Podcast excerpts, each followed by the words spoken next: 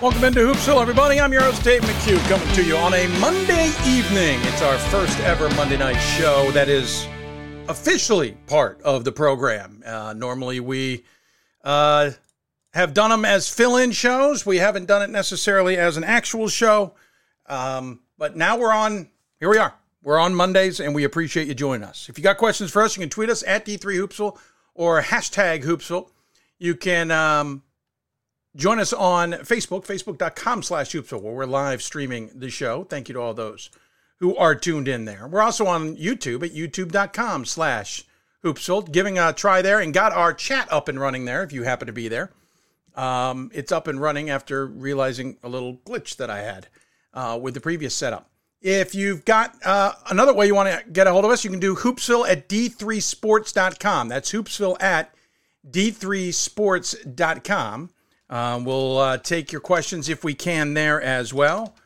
And we are on Instagram, but we you can't really get us all that well there, to be honest. We interact, we send messages there, but we don't tend to reply to messages certainly. But we'll let you know what's going on if we can. So there you go. Lots of ways you can get a hold of us, and please don't be shy. Lots to talk about. Obviously, we've been off the air since just before Christmas. Here we are now trying to get through the new year. To be honest, it is less than easy. We have a lot of cancellations due to COVID. And we'll be talking a little bit about that with Jason Fine coming up. He is the athletics director at Bates. We have, of course, talked to Bates earlier this year, but we will talk to him about things going on from an administrative point of view. He's also part of the management and championships groups. So we'll talk to him about all of that COVID has to do with entail and everything else. There's a lot going on. So as you can imagine, a little bit challenging. So we'll talk to him about that and if any changes are coming. We'll also talk to a couple teams that have caught our eye, certainly. They don't only include, as it were, Platteville, but Platteville is on the show. We'll be talking to the men's basketball coach, Jeff Gard, coming up. We'll also talk to Drew women's basketball. They're off to a 10-0 start this season. Pretty darn impressive. We'll discuss how that plays out for them, and we'll get to talk to them, their women's coach, John Olenowski, about the tremendous start, tremendous winning streak, etc., that Drew is experiencing this season, and kind of another quirk in the Landmark Conference in women's basketball. Of course, there's also a new Top 25 that is out. If you haven't noticed, the men's poll is out. I don't believe the women's has been updated. We're waiting for a few more votes on the women's side. Hopefully it'll be done by the time we're done with this show live. We have a new number one team in men's basketball, not surprisingly. It's Randolph-Macon. They got 15 of the 25 first-place votes. Wisconsin Platteville received 9 first-place votes, and Illinois Wesleyan received a lone one. I suspect we'll be talking to the lone Illinois Wesleyan number one voter. That will be Bob Quillman, as he is joined by Ryan Scott, as he'll join us for the Top 25 double take later in the program. And we'll talk about our dubious, deep dive, and debatable teams. On the men's side, we'll try and talk and break down the women's top 25 a little bit later in the week, especially on Thursday. Looking to put a panel together like we have on the men's side, but Hope, not surprisingly, is the number one team and will remain so with their 25 first place votes. We'll see how all the other ones turn out, but we'll talk more about that later in the program. So there you go. Amherst and Wesleyan, by the way, are in overtime tonight. They were in double overtime last we checked, so we'll keep an eye on scores from around men's and women's basketball as well tonight, because that's what we always enjoy doing. And there you go. Quickly, couple of thoughts. We'll talk more about Illinois Wesleyan and Yeshiva later in the program, but obviously a big game that was had while we were out at the D3Hoops.com Classic. Ryan Scott was able to make it, so does Bob Quillman. That's why we'll talk more about it later. Congratulations, Illinois Wesleyan, on getting the win, and tip of the hat on the 50-game winning streak to Yeshiva, but that is no more. We'll talk to the guys about that game and how they saw it from their personal perspectives. I watched it from Vegas before calling a basketball game of myself. Hats off to Illinois Wesleyan. The only thing that's a little bit, I want to ask Bob about really is, Illinois Wesleyan looked great, but why only that game? Yeshiva didn't look good. They did later, Illinois Wesleyan played well. I'm not trying to take that away from them. I'm just curious, and I think that's why we'll talk about the number one vote. Why did we see it in that game and maybe not others? But that also might be a testament of everybody, to be completely honest. So that'll be kind of the curiosities of that. But hats off. Illinois Wesleyan really played well, shot well, which I was really impressive. I also am curious how they would have played had they played Mount St. Vincent as originally scheduled ahead of that Yeshiva game. Anyway, Ryan Scott, by the way, and we'll talk to Ryan more about it. Great article on the front page of D3Hoops.com about the experience of that game. By the way, headed to a third overtime now. Wesleyan and Amherst tied at 75. We'll keep an eye on that. Got another question about St. Thomas this season and their move to D1. We've talked about them already. Men and women are doing well. We're not going to talk a lot about them because we are a D3 show, and nothing against St. Thomas, but they've moved on to D1. So we won't talk a ton about it. Quick note, studio has been cleaned up a little bit. Got to do a little bit more work, including realizing we got to move some boxes that are still very visible. Got a couple more swag items to hang up and move around and all that jazz. But thanks to my family for helping out. We got a pretty good-looking studio now after much-needed cleaning needed. We're going to take a quick break because I do want to talk more about this COVID issue with Jason Fine and then answer some of your questions because I'm sure there are many out there. There are a lot of cancellations. There are a lot of postponements. There are games that are being forfeited as a result in conference play. There are coaches who are scrambling to try and fill in games. We'll give Jason Fine a chat to talk about the significance of all of that because it is significant. It is challenging for everybody, and I want to get his take on it. You're listening to Hoopsville, presented by D3Hoops.com from the NABC studios. By the way, I just noticed that Gordon and I are on the front page. If you can find us, we're on the front page. And I'm not talking about the Hoopsville show, but Gordon in my picture, at least for the time being, is on the front page. And it's been there for a few days now. Just realized that. Anyway, also thanks to our partners, Blue Frame Technology and D3 Hoops. We'll be back with more after this.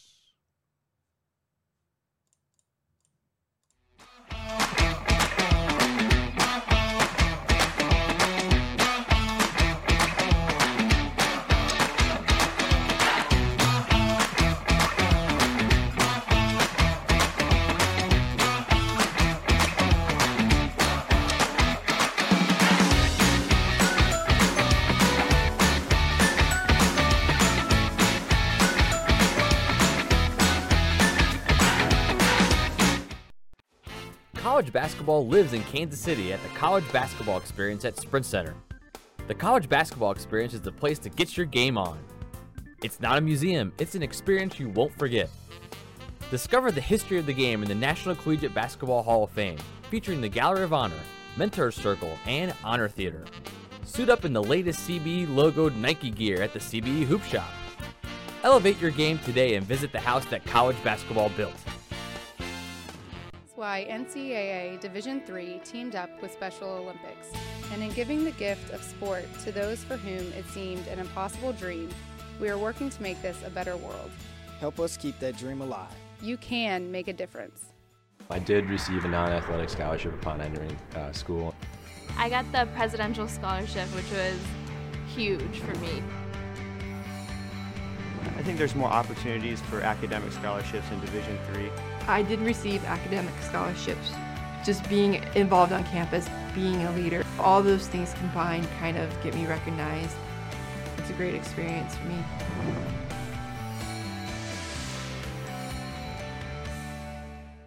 We've got more schools than Division I, more fans than Division II, and more upsets than March Madness. There's 800 programs with over 11,000 games leading to 2 national championships. And we've been covering it all for over a decade. From Eastern to Occidental, from Puget Sound to Piedmont, from Southwestern to the University of New England, and from Hope to Calvin. Nobody covers Division III basketball like we do. We're at D3Hoops.com at www.d3hoops.com. We've got more schools than Division. Welcome back to Hoopsville, everybody. Just about to send it out. Tune in live. That's how you do Twitter live. Hopefully we'll get my son involved soon. That was the other plan for tonight, was to get that up and running. But unfortunately, we still haven't gotten some of the quirks fixed.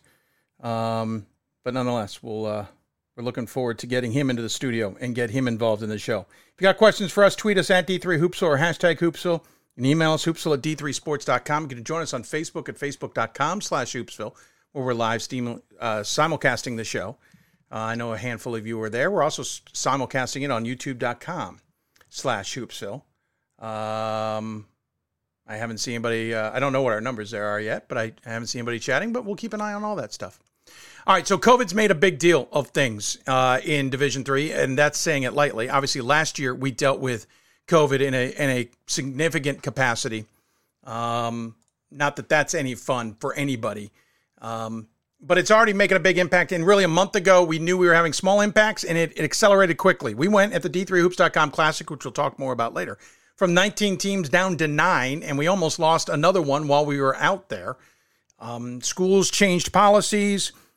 Schools who were having them test, or you needed to test, were coming back. Teams were coming back positive with enough cases to warrant shutting down their teams. And one team, unfortunately, their airline shut their flight down. It had nothing to do with COVID. You got to feel bad for them. But it all played out for why we lost all those games. But we're losing games constantly left and right. Some are canceled. Some are postponed. Some are forfeited. Some will be made up. Coaches are scrambling to make up for games. So I figured we'll talk to a friend of the show, Jason Fine, who joins us on the Blue Frame Technology Hoopsville hotline now to talk about the challenges that are there for especially administrations. Jason, I know as the athletics director of Bates College, you probably thought a few months ago that maybe, just maybe, we could walk through the rest of the academic year without any significant problems. It was always going to be around. And then Omicron said, hold my beer. Well, thanks for having me, Dave. Always good to be here. If it's disaster time, must be Jason time here on Hoops. So, thanks. Yeah, we did have you on a little over a year ago when the world was literally coming apart at the seams. That's right. But you know, you kind of hit it on the head there. I think that we all, I don't want to say we were breathing a sigh of relief, but I think we had a good game plan of how we thought we were dealing with this thing. And you know, COVID, you know, as everyone knows, has decided that COVID will decide when it's done with us, not the other way around. And yeah, I think Omicron definitely threw us for a little bit of a loop because we did feel that we had a pretty good game plan, I think, on how to handle it. And certainly going into the winter season, I think we got a little false sense of security maybe from the fall.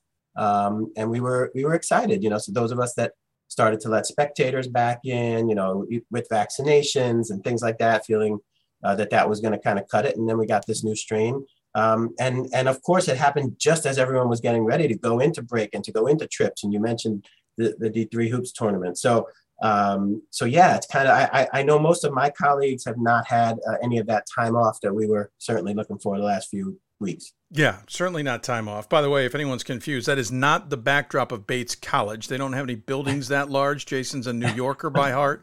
And I think when it's cold and bitter in Maine, he tries to remind himself of a better location, but that's up for debate. That's the warm weather of Brooklyn. That's warm. Right. Yeah, it's not so warm now. I had my trip because of COVID canceled to Maine. I was supposed to get back there. It didn't work out. I'm curious, again, as you said, I think everyone expected some downtime and such, and Omicron literally sped through the world faster than anything. And now we're seeing cancellations and postponements, and we're seeing a handful of schools already saying no spectators until at least the end of January, which is when.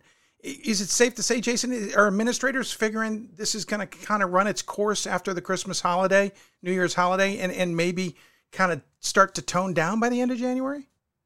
Yeah, well, you know, Dave, in certain areas of the country that will happen, but I think as we've seen throughout this whole pandemic, and I'm no, you know, Dr. Fauci or anything, but just from watching this as an administrator, it affects different parts of the country at different times.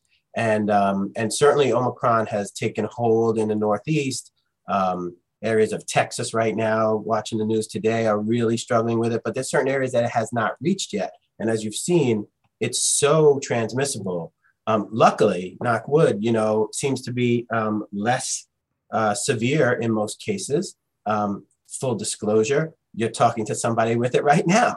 And I think, you know, certainly my colleagues that know me probably would say if anyone in their circle was going to be the last to get it, it would have been me, most conservative, you know, over the last year and a half or so. So luckily, we've been dealing with a less severe strain by all accounts, but to say that it's going to die down certainly by the end of January, it won't hit some areas until later in January, and then we'll have to see how that happens. So what we are lucky that we have regular calls with some infectious disease doctors, both through the NESCAC and through Bates.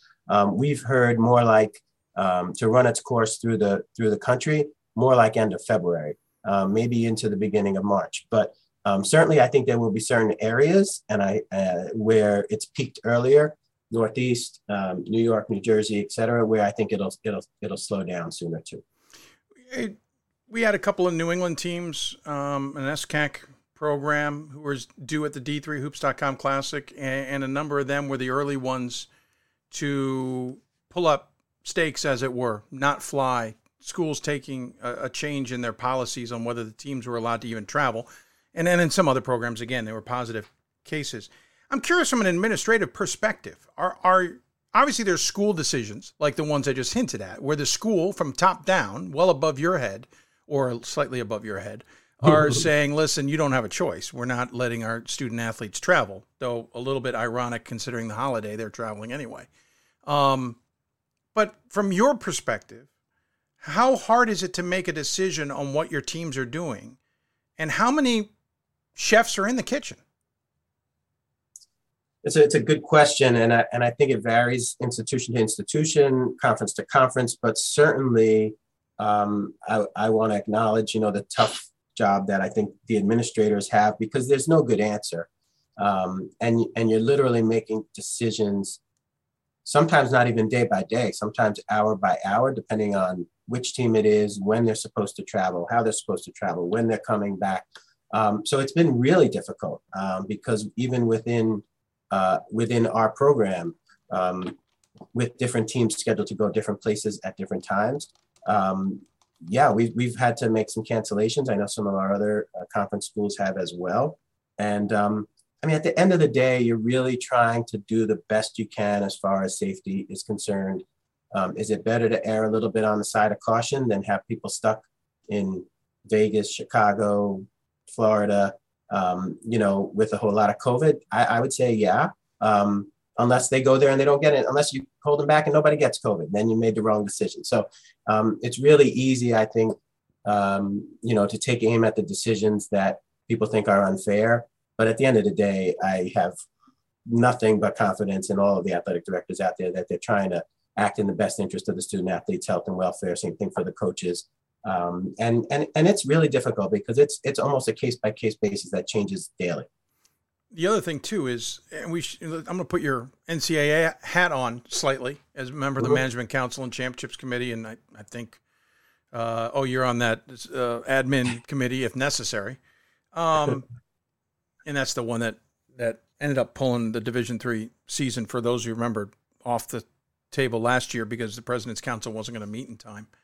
Thanks for reminding everybody of that, Dave. Appreciate that. Yeah, anytime. I'm just here for the information. He was on that committee, folks. That's right. Yeah, but you were on two of the committees that were along the way, so there were lots of people. Remind everybody the protocols, and let me state them so maybe it's easier to correct me. I'm still under the impression the NCAA rules, and I should say Division III rules, because I don't want to assume it's for all NCAA, but anyway. Anybody who's not vaccinated must be tested 3 times a week. Anybody who is vaccinated must only be by NCAA Division III rule. Those vaccinated only test when symptomatic. I want to cover that bridge first, and then I want to cover the next bridge. So per the NCAA, is that the right terminology, the right understanding of the rules of testing? I think as far as the right understanding of it, yes, the right, as far as the interpretations of it, I think everything is, the problem we're having right now is that we're playing catch up, and we're playing catch up at a tough time of year where I think the guidance is not even able to keep up with what's happening on the ground as far as Omicron goes. And the reason for that is that a lot of time guidance is based on data, right? And this a month ago, think about how things have changed in a month, I would not be surprised if guidance continues to get refined before, especially, let's say, basketball championships were supposed to happen. In regards to testing, how much testing, what does it mean to be fully vaccinated, right? If you're vaccinated has meant 2 doses, I think that we've seen that without the booster, you know, breakthrough infections are even more severe. And even with the booster, we're seeing a lot of breakthrough infections. So, yeah, I mean, you know, it's almost like yesterday's news, you know? Yeah, fair.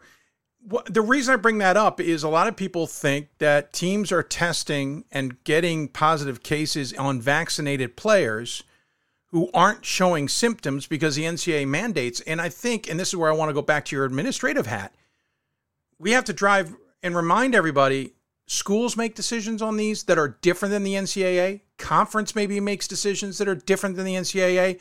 Local governments may make decisions that are different than the NCAA. So if there are student athletes who are testing positive, who are fully vaccinated and not symptomatic, that's not the NCAA's rules that those schools are following. They might be following their own. Sure. Rules. Absolutely. You hit it right on the head. And, you know, it's hard to find, like, who do we want to blame? Everyone want to blame the NCAA. And lots like to try and blame the NCAA. Yeah, sure. And you know, that there are times where I think, you know, they're justified in certain sure. areas to blame the NCAA or blame an institution or blame an administrator. But in this particular case, it seems like no matter which argument you're trying to find, you can find someone to blame, you know, right? So, you know, let's break it down to a local level of just being a spectator at an institution right now. You might say that I can't go be a spectator at the Bates swim meet this weekend, but I could go to the one at UNE an hour from here, you know, and that's true. I mean, everyone's trying to make decisions in the best interest of their population. We have schools, you know, this is a Division III, you know, staple of what we've talked about for years, way before COVID, is that Division III is so large and has so many different types of institutions, large and small, in different areas of the country, different viewpoints, you know, that you're going to have all of those different things trying to be taken into account. And then you're trying to figure out how do we get everybody together for a championship, or, you know, why does this school's rules not follow the same, you know, deal as this school's rules? We all have medical advisors, we all have doctors, we all have trainers. And, you know, we're all dealing with something that's so unprecedented right now. So I think you're, you know, I'm with you. You're on the right track there. I don't have a great answer for you as far as, you know, which is the right way to do things, you know? Yeah. I mean, no one really has that. And I know there are conferences, many a conference where, yes, all conferences don't agree, but there are wildly different perspectives. There are conferences where some schools are being much more stringent than other schools. And some of them are very much like-minded per se. From an administrative point of view, how hard is it to talk to your student athletes about the moving target? Or, to be fair, is it getting easier? You know, no, it's okay. Not getting easier. It's very difficult. It really is, because everyone is fed up with this, right? Yeah. We're going on almost 2 years of it. And it's been, I get it. It's been unfair.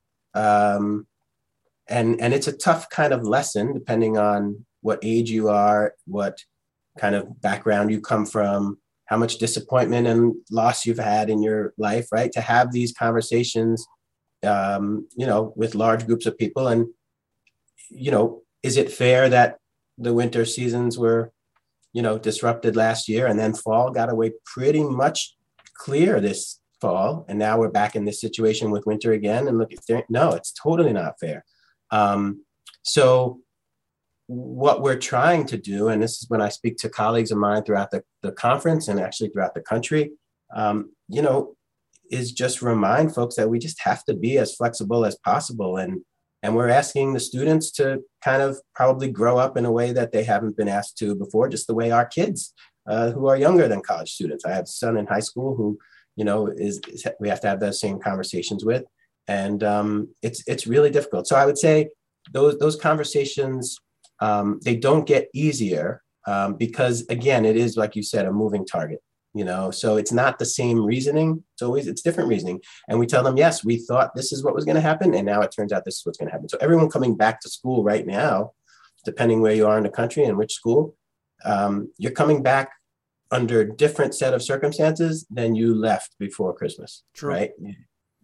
From the NCAA, from the Division III perspective, granted, we talked 13 months ago on this show, and things weren't looking good for the tournament. And about now, we all knew that, well, those of us paying attention, we all knew the rug was going to get pulled out from under us. Mm-hmm. Took a few more weeks for that to happen. I don't think you foresee that happening again, because I don't see that much of the NCAA or the Division III shutting its athletics down. That said, we are losing games to postponements that won't be able to be made up, cancellations, games that are being forfeited in conference, and I'll get to that in a minute. I want to put your NCAA hat on a little bit again from a championships perspective. There's a minimum amount of games that are to be played, and for the love of Chrysler, I can't remember. I think it's 18 for basketball out of 25. It's been so long since we've had to focus on that number. Worst case scenario, we may get teams that get down into that kind of danger zone where they may not be able to make up the games because they can't find opponents that can fit into the side everybody's schedule. And it's just, and at what point do you just give up and not try because there's not enough time?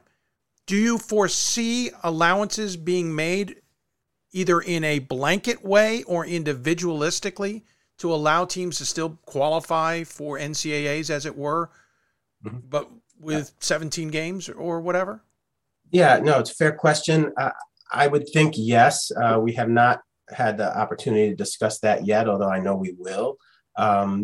And considering the way things have changed, I agree with you. I don't think that we're looking at a cancellation of championships, because I think we know so much more about the disease now. We know so much more about the way it's transmitted and the way it's not transmitted. And even with Omicron, you know, what we're seeing is while cases are going way up, hospitalizations are going way down, certainly amongst the age group we're talking about. They, you know, a lot of the students are asymptomatic cases.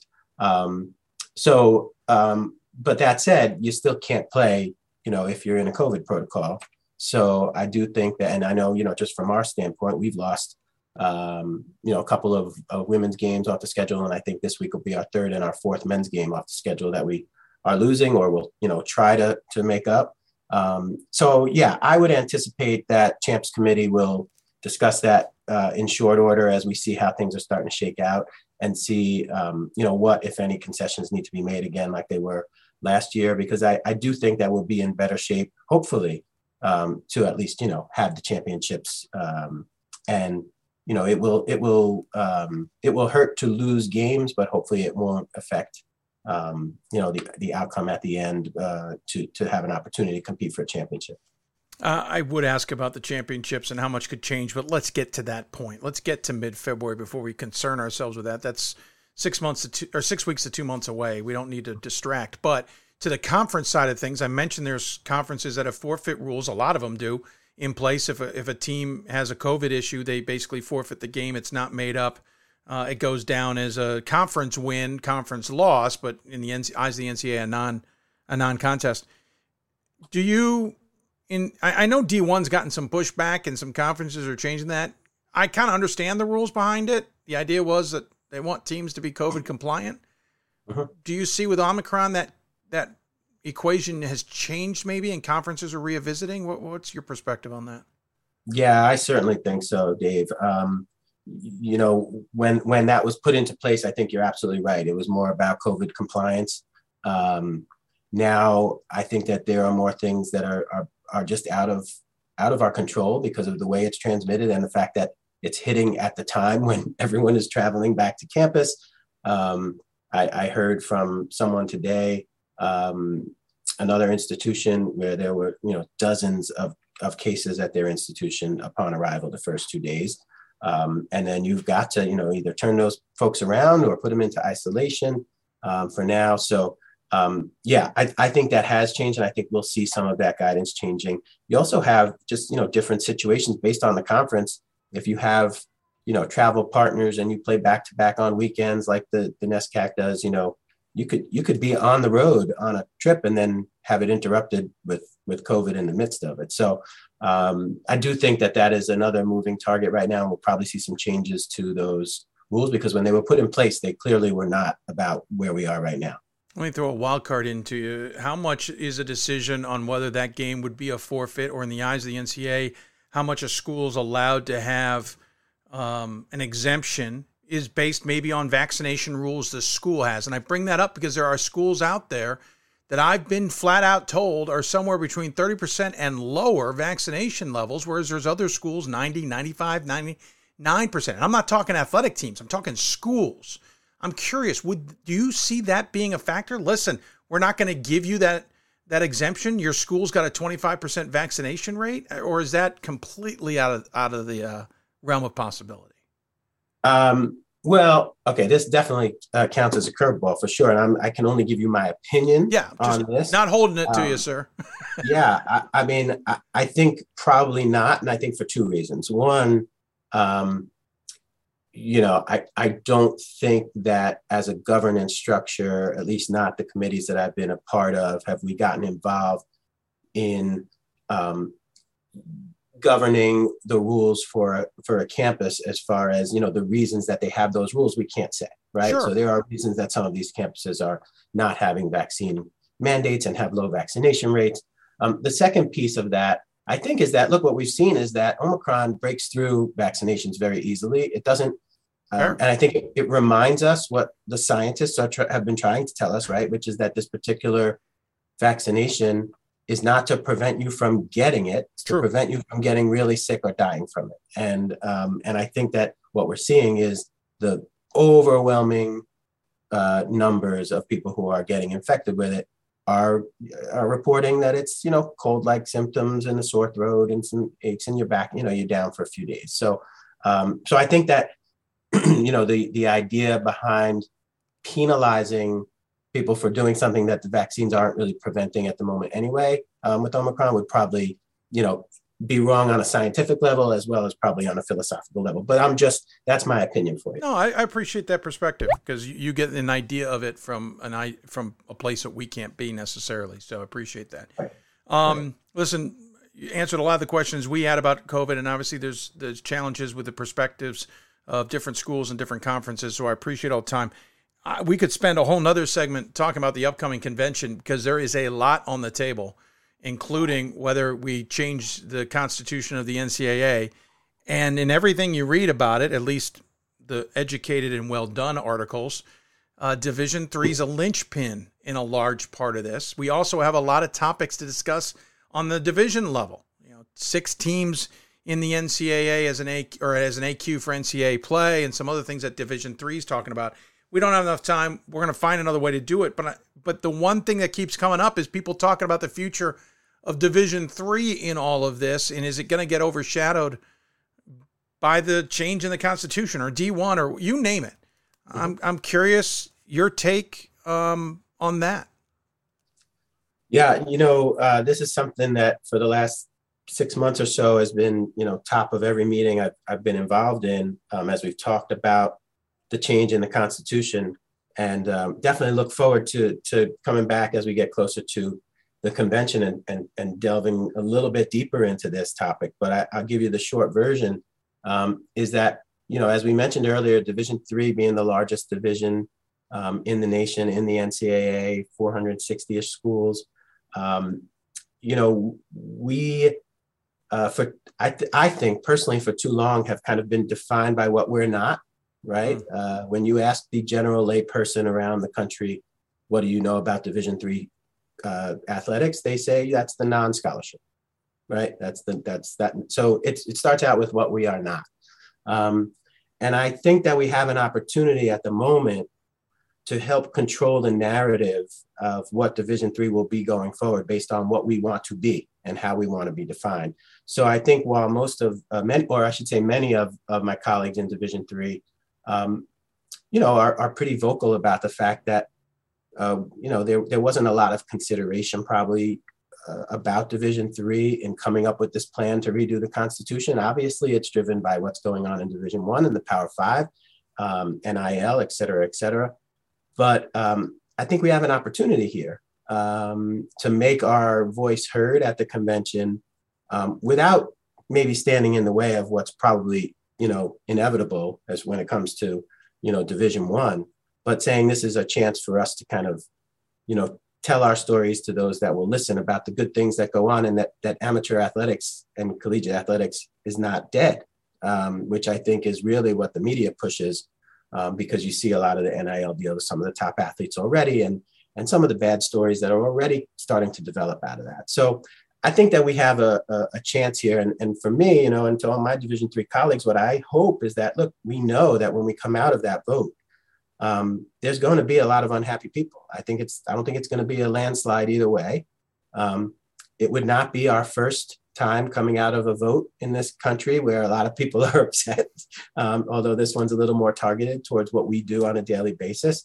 And I think it's going to be really important for the next, you know, leaders of Division III. And as you know, I'll step down at the end of January at Management Council. Michelle Morgan from John Carroll is going to take over as the head of Management Council. They're going to have an interesting job ahead, and I'm going to try to help as much as I can to say, look, we still have to be one unified division. We cannot splinter as we've seen so many other areas of the world do, because if we do, then we're lost. So, you know, a Division III divided against itself cannot stand. No, that's from truth there.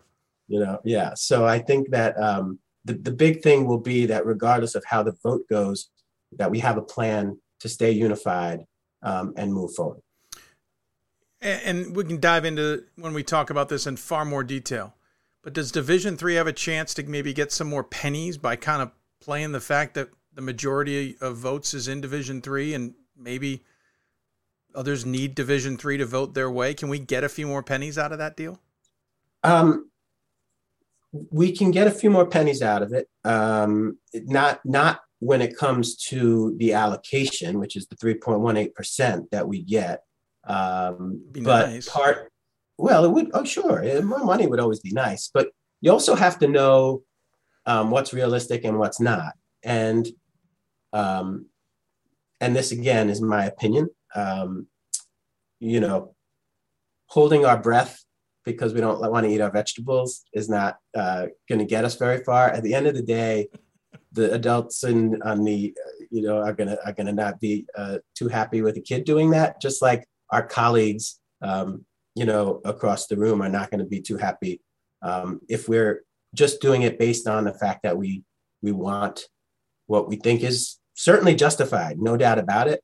But it's also probably not going to happen. We will get, in effect, more money because there will be a removal of the existing overhead expenses that we pay back to the organization, which really amounts to about another $1.5 million towards Division III programming, Division III championships, which is pretty good, right? I mean, it takes us a significant amount of money. From like about 33.8 or whatever it is right now. I should probably know that. It's up to 35.1 I saw today, but yeah. Right. Okay. So then you're talking about 36.6 or 36.7. So that will help. And the other thing I think that will help is that, you know, we get to kind of govern ourselves, right? Because just like if the whole point is that they need us to vote a certain way, then what we're saying is that we should need them to vote a certain way. And I don't necessarily think that that's true. I think that's fair. Yeah. You know? Yeah.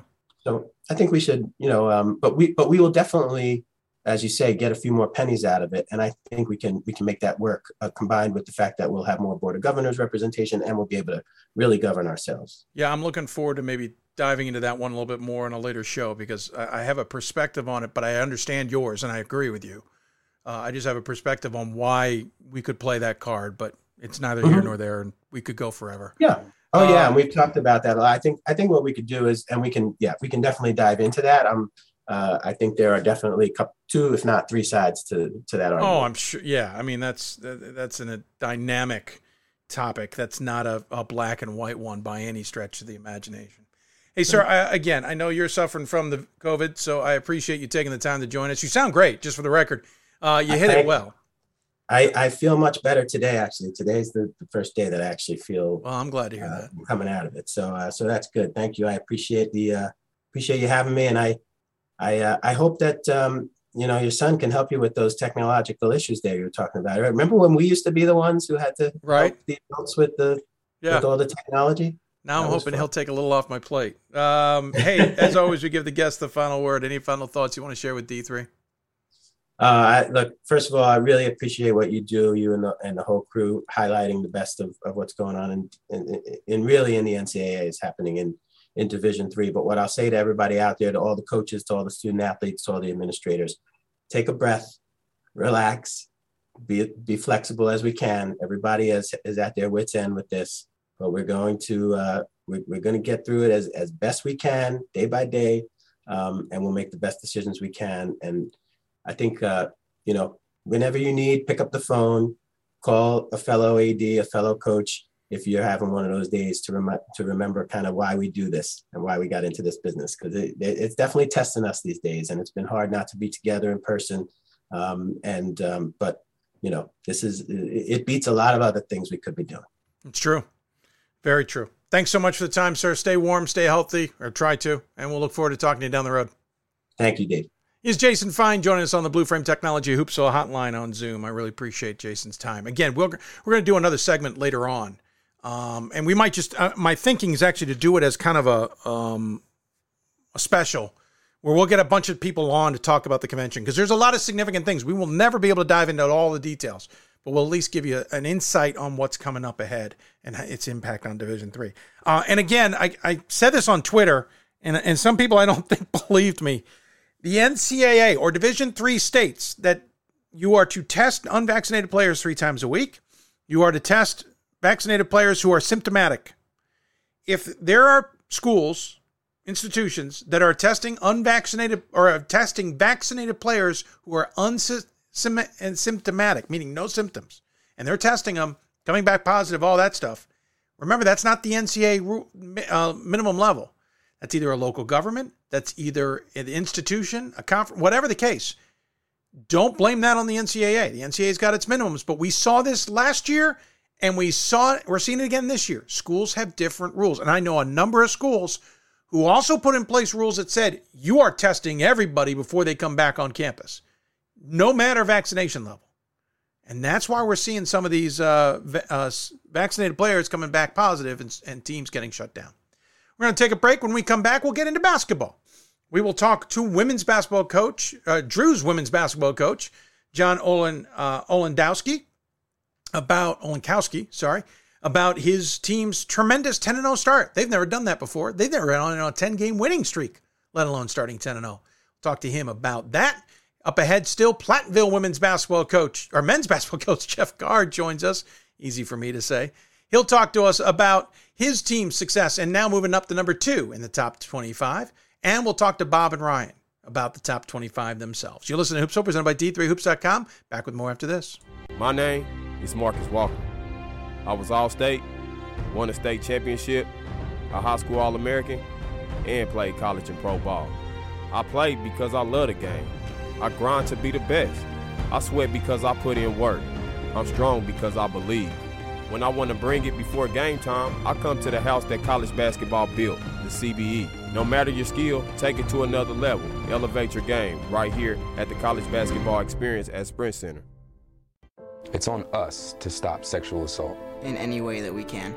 To get a friend home safe. To never blame the victim. It's on us. To stand up. To make our community safe for all. It's on us. It's on us to look out for each other at parties. It's on us. To be more than just a bystander. To step up and say something. It's on us, all of us. To stop sexual assault. Learn how and take the pledge at itsonus.org.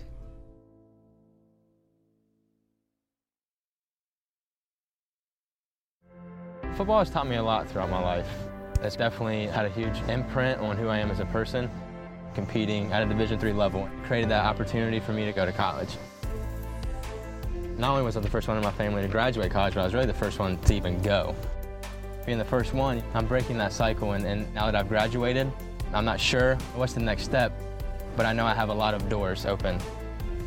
And a lot of those are open because I played football and ran track here at Otterbein. There are over 480,000 college athletes. Only 2% will go pro. That means over 470,000 will not get a shoe contract.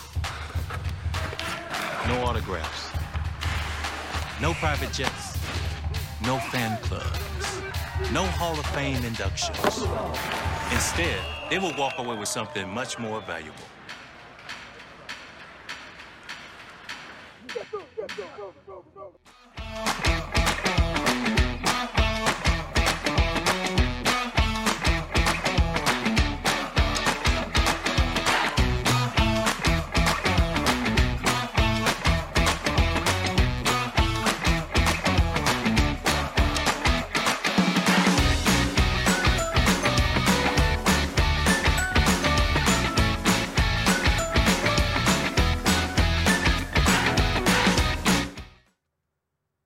Welcome back to Hoopsville, everybody. Hope you're enjoying the show as we're moving along on our new Monday night schedule. From now on, we'll be on the air Mondays and Thursdays, not Sundays and Thursdays, Mondays and Thursdays, 7 o'clock Eastern. We did a poll, and by a 2-to-1 margin, basically, you all told us to go on to Monday nights. And there were a lot of other reasons, like reacting to a new Top 25 instead of talking about one that's a week old. The family kind of likes it because I'm available on Sundays. And some other good reasons, including getting coaches at the last minute when we haven't had enough time. We have a work day to do it versus a weekend and hope and pray someone checked their email. So Mondays and Thursdays from now on, 7 o'clock Eastern time. Don't forget, you can email us, hoopsville at d3hoops.com. You can join us on Facebook, facebook.com/hoopsville, where we're live simulcasting the show as well. You can also join us on YouTube, youtube.com/hoopsville, where we're live simulcasting the show. Tweet,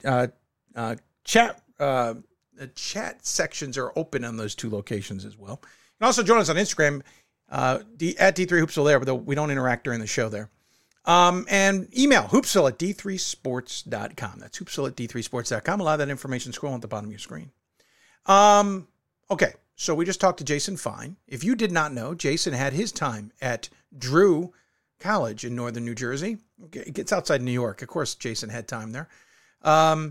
He was an AD there once before moving on to Bates. He ended up hiring the next guy. We're not sure if that's an ingenious move by our next guest or a lucky move by Jason. That's in case he's still listening. But we'll find out from our guest as well, because Drew women's basketball is off to a 10-0 start this season. They've never done that before.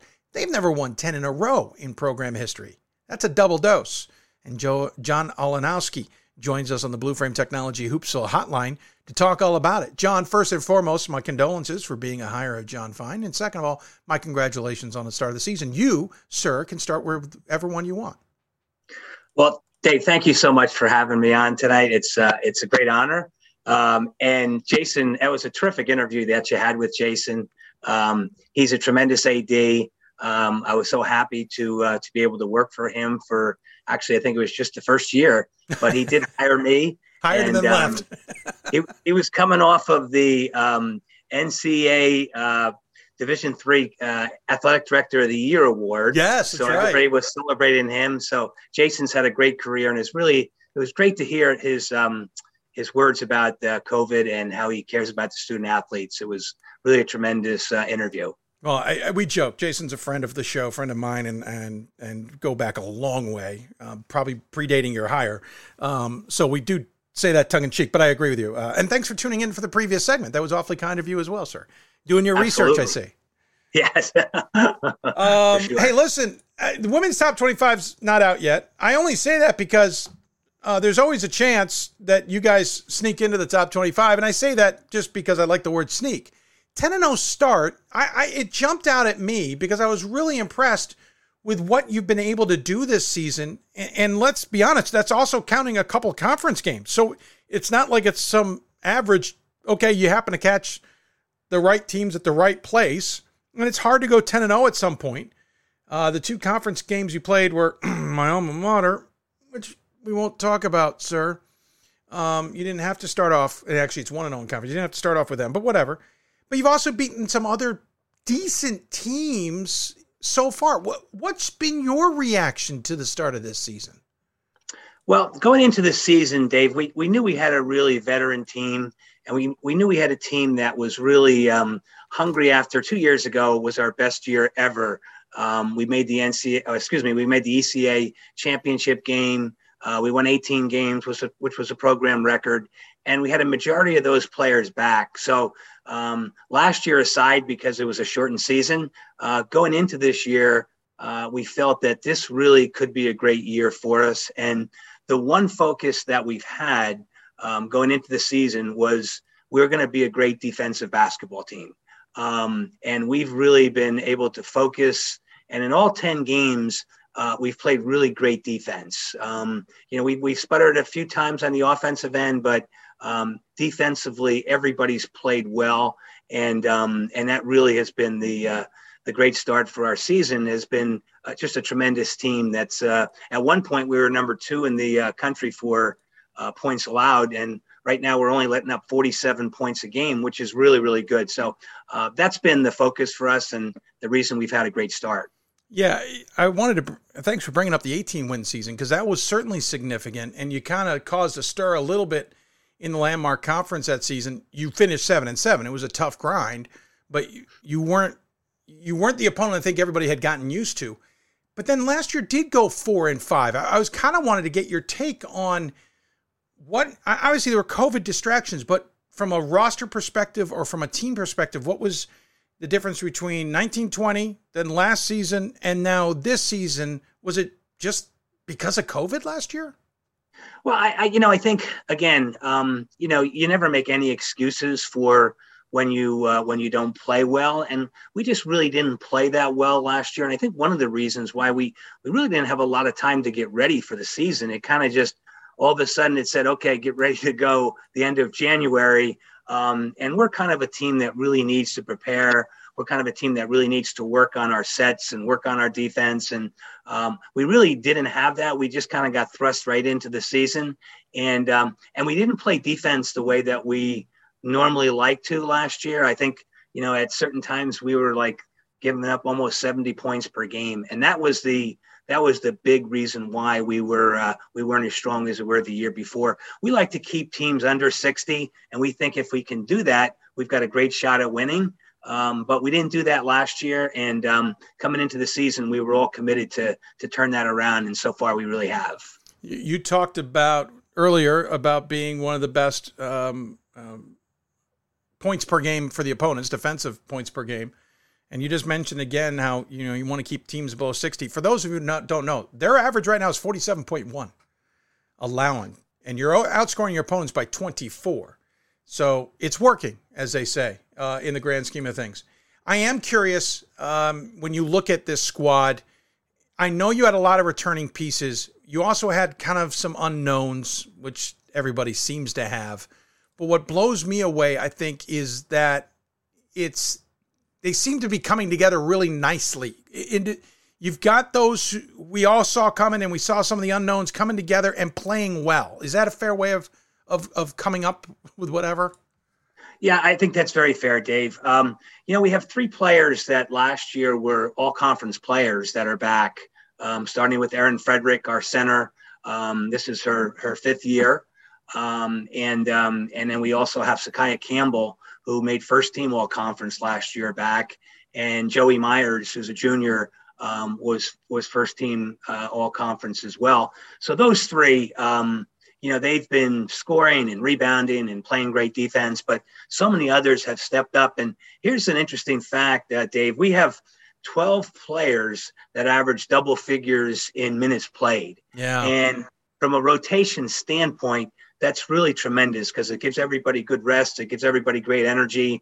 And it also, we've been getting great production from everybody that's been out there. And that's been our key. Everybody knows we've got, some great players, but everybody on the team has stepped up and really accepted their roles. And our rotation is really been tremendous so far. You talk about those three players. I wanted to give some of the details that jump out. Joey Myers, a guard, kind of an all-around player, 12.5 points, 10 rebounds average, 4.8 assists, and 2.6 steals. She's second in the conference right now in rebounds, assists, and steals, and that's overall numbers. That's not just conference numbers. She ranks 7th in double-doubles, 8th in assist-to-turnover ratio at 3-1, and I'm not rounding up. You then have Sakaya, as you mentioned. She's averaging 16.3 points a game in 7 games. But what's key, and I want to come back to that, is she's coming off the bench. She's not starting. And she was a first team all conference last year. And then, as you mentioned, Erin Frederick. She, by the way, is averaging 13 points a game, basically. She has scored 1,000 points, has 500 rebounds and 100 block shots in her career. She's played in 97 and has started all single one of them. You've got a ton of experience in those three, but as you said, you're 12 deep. I'll get back to this, the other details that I mentioned there. But how do you get a team who's got that kind of monster, a three-headed monster? How do you get that team to be 12 deep? Well, basically, it starts with the defense, and everybody has been stepping up and playing great defense. So if you can step on the floor and we don't lose anything from the defensive standpoint, then we can really play an awful lot of players. obviously nobody's going to be able to step up and score like those three do. When I say that, Katrina Witowitz, whatever, had 20 and 10 in their last two games or whatever. So she stepped up, had double figures. And we do have other people that can put the ball in the hoop, but everybody realizes that their role is to go out and play great defense and to really be able to step up and play hard and do everything that we possibly can to be successful in all of the games. You know, you mentioned about Erin. The one thing about Erin is this is her third year of being a captain, and she's such a leader. She's such a mature, tremendous all-around player and all-around kid. And she's just been such a great leader for us. And Sakaya always has been, you know, a leader by example. And her numbers are always great. And as you say, Joey, especially the 48 assists to 16 turnovers for a three guard, you don't get much better than that, to be honest with you, Dave. Sakaya is interesting. Again, comes off the bench, does not start a game. If you look at statistically, she leads the team. She's played in 7 of the 10 games and does not have a start. There are some players, and I've heard it said, and maybe I was one of those for all I know, that are just better coming off the bench and not starting a game. Is that the reason or the explanation for that odd statistical number for Sakaya, or is it something else about your team? Well, first of all, Sakaya did have an injury a while back. And, you know, so we brought her along slowly at the start of the season. And as we did that, you know, I said to her, you know, as soon as you're ready, I'm going to kind of ease you into it. So we, by just chance, I kind of eased her into it rather than started her like she normally does. And we've had a number of talks about it. She's absolutely fine with it. And after about 4 or 5 minutes, when she comes out there, all of a sudden our team is all ramped up and she just kind of takes over the game. But she's happy with that role. And believe you me, I would never have done that without her being totally on board with it. She feels that it's the best way for her and the best way for the team. So it's not really a reason other than the fact that it's worked.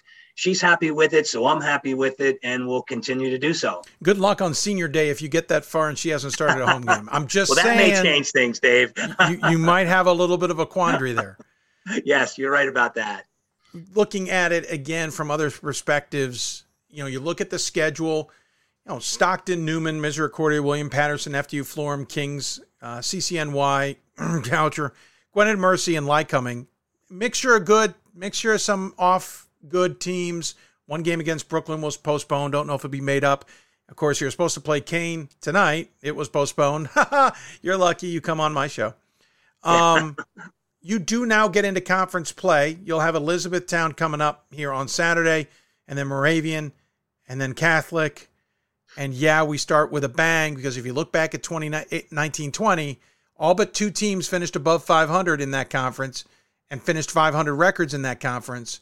The Landmark Women's Conference is a hell of a beast with Scranton, Catholic, both Catholics playing really well at this point.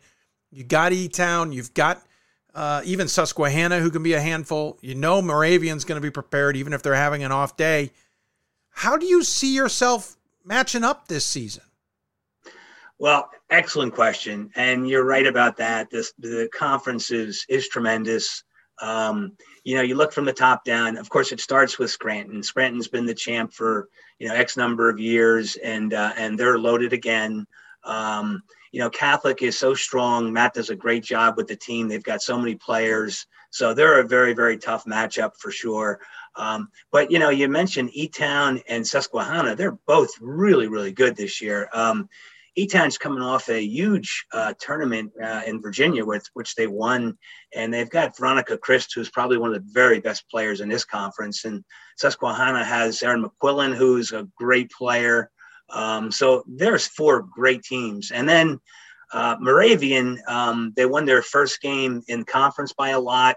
And you can't go by their record because they play so hard when the conference begins, whatever. So they're an outstanding program. And the same with Juniata. Juniata is really strong, and they're always tough to beat, most especially at their place, whatever. So we expect that they're going to be a very tough basketball game for us too. And Goucher's got three really good players and a lot of good young players. So eventually they're going to be able to really compete well in this conference. So there's no easy games, but how do you do it? How do we prepare for it? Very simply, Dave, one game at a time. We get ready to play each and every team. We put tremendous emphasis on each and every team, and we don't look ahead to the next game or who we're playing after that. It's one game at a time, and be ready to do the very, very best we can with each and every game coming up. And it is a very daunting landmark schedule. I just got a text from Andrea, and I'll just say those very kind words of you, Goucher. You didn't have to be that kind. No, I know Andrea's working hard. Unfortunately, I won't be able to see you. I missed you a chance when you guys were in town on the 12th of December. My only question about the off-conference schedule, and there's good teams in that mix, but you only have three that are 500 or better of the 10 that you've played. Do you worry sometimes with a schedule like that, it won't necessarily get you ready for a Scranton, a Catholic, or whomever in conference? Or is there another, I mean, obviously you're on the northern side, so you have different opponents to pick from, but, or is there a different mentality when you try and get ready for conference play? Yeah, no, you try to schedule the best teams you possibly can. You know, William Patterson and Stockton are two really good NJAC teams, whatever, that they play it's a true. Different style. They play so hard. They really do. So, you know, looking at them, when you schedule them, it's always like going to be a really tough brawl for sure. And in our tournament, which we won, Cortland was coming off a season where they were 21-6. And they had everybody back. And right now they're like 10-2. And we thought we probably would be matched up with them, but Misericordia did upset them. Yeah. And then we were fortunately able to beat Misericordia. They're a very good team. So, you know, we felt that was going to be a big challenge for us in the start of the season. And then the other teams that we had, you know, we felt that we're going to be good. I'll tell you, Kings is a very good basketball team. They can score 80 to 90 on anybody. So we certainly don't feel that they weren't a really good team. And when at Mercy with that style, they could score 100 on you. So so that's certainly a different type basketball team, whatever. And Brooklyn was going to be a good matchup for us, as well as Keene. So, you know, we thought we had, you know, a really good balanced schedule going in. But again, at this point, we'll be ready, we'll be prepared. And we know, having a very veteran team, we know what we need to do to step up our game and to be ready for these really, really tough teams. We should say adding Brooklyn and Keene would give you two more above 500. I should have kept them in the count and I didn't. I was kind of just breezing through counting the ones that you had results against. Curious, Brooklyn and Keene, are you going to try and make those games up? Yes, we certainly have. I spoke to the coach from Brooklyn a number of times, and we've got a few dates in mind. So hopefully that's going to be made up. And Keene, it just happened recently. So right. Mandy's their coach, and her and I talked about it. So we're going to try to make that up as well. That's so we don't have anything specific, but we want to make them both up for that's sure. Good. Great. Coach, I appreciate the time. Could chat with you for a long time, but we got to get moving along, and I don't want to take you the rest of your night. But thanks very much. Congratulations again on a tremendous start. And by the way, we should point out, we didn't mention it all-time winningest coach in Drew women's basketball history as well. So congratulations on that. We have a history on the show. We always give the guests the final word. Any final thoughts you want to share with those who may be tuned in? Well, Dave, I appreciate you having me on, and best of luck to everybody out there. Please, everybody stay safe and enjoy this season. It's tremendous distraction to be able to get out there and continue to play amongst a very difficult time for everybody. Yeah, well said. Distraction indeed, and much needed. Thanks for the time. Congratulations again. Look forward to watching how the Rangers and the rest of the Landmark Conference shake out, and we'll talk to you somewhere down the road, I'm sure. Thanks, Dave. Yep. John Olenowski joining us on the Blue Frame Technology Hoopsville Hotline. Appreciate it taking the time. Listen, good team. That Landmark Conference is a beast all the time, and that Drew team just made it a little bit more difficult. I'm going to take a break. When we come back, we'll jump up to Wisconsin, where they know how to deal with snow, and my area doesn't. And we'll talk to Wisconsin Platteville men's basketball coach Jeff Gard without a U. Apparently, we autocorrect somewhere and put a U in his name. We'll talk to the G-A-R-D version of the basketball coach coming up. You're listening to Hoops Hope, presented by D3Hoops.com from the WBCA NABC studios. Presented by D3Hoops.com. More after this. This is why we love sports. It's in the way they play. Free from the pressures and all the money talk. Playing for simply the love of the game. where everyone has a shot at their definition of success on and off the field. This is what we love about sports, and what we can still love about college sports.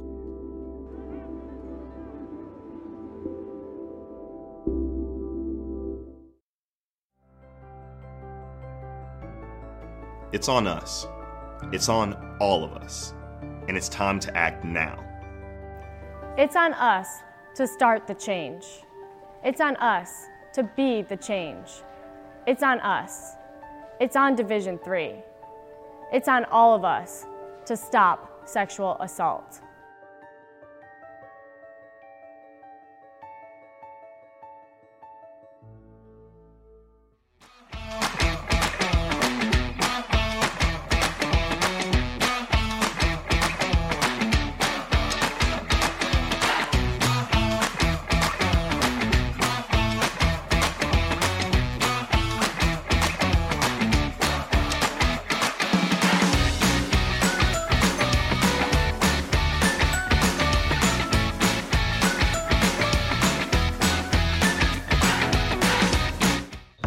More schools than Division I, more fans than Division II, and more upsets than March Madness. There's 800 programs with over 11,000 games leading to 2 national championships. And we've been covering it all for over a decade. From Eastern to Occidental, from Puget Sound to Piedmont, from Southwestern to the University of New England, and from Hope to Calvin. Nobody covers Division III basketball like we do. We're at D3Hoops.com at www.d3hoops.com. My name is Marcus Walker. I was All-State, won a state championship, a high school All-American, and played college and pro ball. I played because I love the game. I grind to be the best. I sweat because I put in work. I'm strong because I believe. When I want to bring it before game time, I come to the house that college basketball built, the CBE. No matter your skill, take it to another level. Elevate your game right here at the College Basketball Experience at Sprint Center. Welcome back to Hoopsville here, everybody. Coming to you from the NABC studios. We always, once in a while, mention the WBCA. While our partnership with them has been changed this year just a little bit, we do want to thank them for their support. Of course, presented by D3Hoops.com. And, of course, our guests come to you via Blue Frame Technology. I'll talk a little bit more about them thanks to the D3 Hoops Classic in a bit. By the way, score update, we hadn't got a chance to mention. Amherst and Wesleyan finally finished. They played 3 overtimes, and Wesleyan defeated number 20 Amherst, 94-85, scoring 19 points in the third overtime to Amherst's 10, and Wesleyan gets the win. I'm not voting for either of them. We'll talk about that with Ryan and Bob coming up in the D3 in the Top 25 Double Take. That's coming up next segment. Switching gears and talking men's basketball now, and a team that now has 9 first-place votes and has moved up to number 2 in the latest D3Hoops.com Top 25 is the Wisconsin Platteville Pioneers. And depending on which version of our teases that we wrote out there, you're either listening to a guy who's lifeguarded his entire life, because I spelled it G-U-A-R-D, or he's actually Jeff G-A-R-D, Gard, and head coach of the Pioneers. Of course, he knows his last name. We apparently don't, depending on which computer we're using. He joins us on the Blue Frame Technology Hoopsville Hotline, head coach of the number 2 Platteville Pioneers men's basketball team. Coach, first and foremost, thanks for joining us. And I didn't know if you knew about your other career. Hey, it's the basketball version of spelling of it. You just gotta get it all out. I mean, that was too obvious. I went back to my heyday and thought about my lifeguarding days. I should have thought about the actual guard.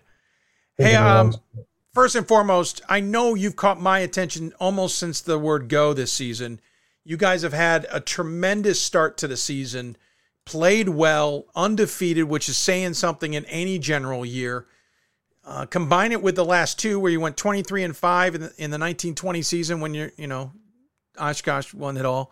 And then last year where you went 8-2, 13-0 now, not too shabby a bunch of years here. What's been the magic that's gotten you to this point with an unblemished record as we turn into January? Well, I think, first off, you look at the group that we've got all around, and obviously it takes a lot of pieces to be successful. And I will go back to 5 years ago now. My super senior class was Shields and Stovall and Rainey and Braden Nice. They were freshmen. That very first conference title. WIC and getting out of the tournament as well. So obviously they've been through it. On top of that, I've got a coaching staff that's been intact from that time as well. And like I said, I think it really takes a lot of pieces of the puzzle to come together and everybody buying into their role. And obviously as we transitioned over year to year, we've graduated some guys, but we've had guys that have done a great job of stepping up in their role, whether it be a new role or expanding their roles as well. So they're really a kind of a credit to the group that I've got around me, from my coaching staff down to my the student athletes. Well, again, 13-0 is not too bad. 2-0 in the WIAC, not too bad either. You're in a three-way tie right now with Oshkosh and Whitewater, with Stout at 10-3 and Eau Claire lurking at 1-1, both in conference, with LaCrosse, River Falls, and Stevens Point at 0-2. Everybody's got a winning record, but Stevens Point at this point as well. And obviously that all starts now. You already had the two games. You got the appetizer, as it were, against LaCrosse and River Falls back at the beginning of December. But now it all starts in earnest, with Eau Claire coming up this week and then Stout at the end of the week. How much do you think you guys are prepared for that? And do you think being undefeated has put a bigger target on your back? I don't think there's a target on our back. I think our guys are hungry enough. They just kind of focus on the day-to-day mentality. I think some of that's that maturity of the group, having an older group that just obviously comes in and takes care of their business, whether it be in practice or obviously the next game at hand. You know, obviously things are going to definitely ramp up. You get into conference play, you got the opponents that know you. They know what you do. I think obviously this league, you're so well coached in this league that obviously preparation, you know, like I said, everybody knows what you're going to run. It just comes down to execution and executing the little things as well, the details that obviously go into it all. What's interesting is you have five guys in double figures. Four of them are seniors, talking about that leadership as you have. Quentin Shields leading the way at 14 points a game. By the way, awesome picture we got sent by your SID that we got to use of Quentin Shields. Kyle Tuma at 13.7 points a game. Blake McCannon at 12.5. You have the sophomore and Logan Pearson at guard at 11 points a game. And I'm calling Justin Stovall double figures at 9.9 because, let's be honest, that's 10 points a game. We're not gonna rip the guy off. That's just those five. And obviously there's others to talk about. If I've got five guys in double figures, or I'm looking at a stat sheet that shows five guys in double figures, I start thinking to myself, who do you pick to try and stop? Because that's just too many options. And that's just essentially the starting five. McCann hasn't played every single game. He's missed three. But what is it about that quintuple group? I'm saying that word completely wrong, but whatever. It's first show back in the new year. What is it about that group that makes them so hard to not only stop, but also still accumulate all those points? First thing coming to mind, unselfishness. You look at the assisted turnover ratio on some of those guys, Quentin Shields in particular. Look at his assisted turnover, and that kind of tells you where it's at. When you got your floor general and your point guard is, you know, obviously a player that can go get his own buckets at times when he needs to. The unselfishness of this group as a whole, again, product of them being successful, being a part of successful teams, you know, having seniors when they were underclassmen that kind of led the way. I think you got one of our guys' jerseys on that back wall there, maybe Carter Volker back in the day, you know. But, you know, again, a guy that, hey, what's it take for us to be successful? That's all that matters. At the end of the day, these guys, they will all tell you, you know, if I have to take a night to be the defender, I will. If I got to be the rebounder, the setup man, at the end of the day, they just want to be in the left-hand column. What's interesting, too, is, again, you've got other guys. Ben Probst comes up in conversations, too, as a sophomore, and on how well he plays. I've heard Jack Hummel come up as a sophomore. Brad Nyes, he's played every single game as a junior. These are guys I know that mean Alex Rainey. Frick, who could forget Alex Rainey as a senior? Of course, leads the team in other ways, does Alex. By the way, Quentin Shields leads the team in assists, just in case anyone's wondering. But those are the guys who may not jump off on the stat sheet, but those guys who jump off the screen. So now we're eight deep, and we still haven't talked about Bender or Emler or Paskey or whoever, where you start to become deeper and deeper and deeper. How important is that depth in the WIAC race? I'll say, I don't necessarily say just the WIAC. I think in general, you look at what's going on right now. You know, that's where I was headed. Step out with COVID. I mean, you don't know what's going to happen. So we've told our guys in practice. I said, it's in the old days, it used to be if an injury takes a guy out. Now it's COVID. You know, and obviously the way medical personnel is coming around, you could have the flu be asymptomatic. You could be test negative. They're going to hold it out because of precaution. So next man up mentality is a definite this year. And I think that's the benefit that we have, the advantage that I've got guys that compete in practice knowing that exact same thing is that, hey, you never know what tomorrow is going to bring. And you know, I think that's what COVID's teaching us right now too. Yeah, no, you bring up where I was headed next, and that is the fact that you don't know who's going to be positive, who might be negative, why they may be. Maybe your school has a policy that you're testing everybody. I know some schools are popping it now at once a week for everybody, whether they're vaccinated or unvaccinated. And who knows what tomorrow may bring, what changes may come, that you need that depth. When it comes to the WIAC, though, you're also battling Mother Nature to get to games. You're battling crowds that may or may not be allowed to be on hand that are cantankerous. Let's call them cantankerous throughout the conference. How hard is it now also with COVID to keep everyone focused? Like, I don't say that tongue in cheek. I really do mean that. How hard is it to keep everyone focused at the task at hand? Or, and I'm serious about this, is it maybe easier to get everybody focused because it's something that isn't COVID and school and everything else? You know, I think it's a little combination of both. We emphasize a lot about control what you can control. There's things on the outside and that's life in general. You can't always paint the perfect picture. You know, obviously there's going to have to be a detour at some point. Are you prepared for it as well? And I think that's one of the things that this group has really embraced. You know, I don't think there is a way to prepare for it. You know, it's just, like I said, treat each day as as it could be the last one. So make it your best. And I think that's the one thing, again, having an older group definitely makes things a lot easier. You know, the old saying of a player-led team. This group really kind of does a good job of the old guys teaching the new guys the way to do things and obviously what we need to do.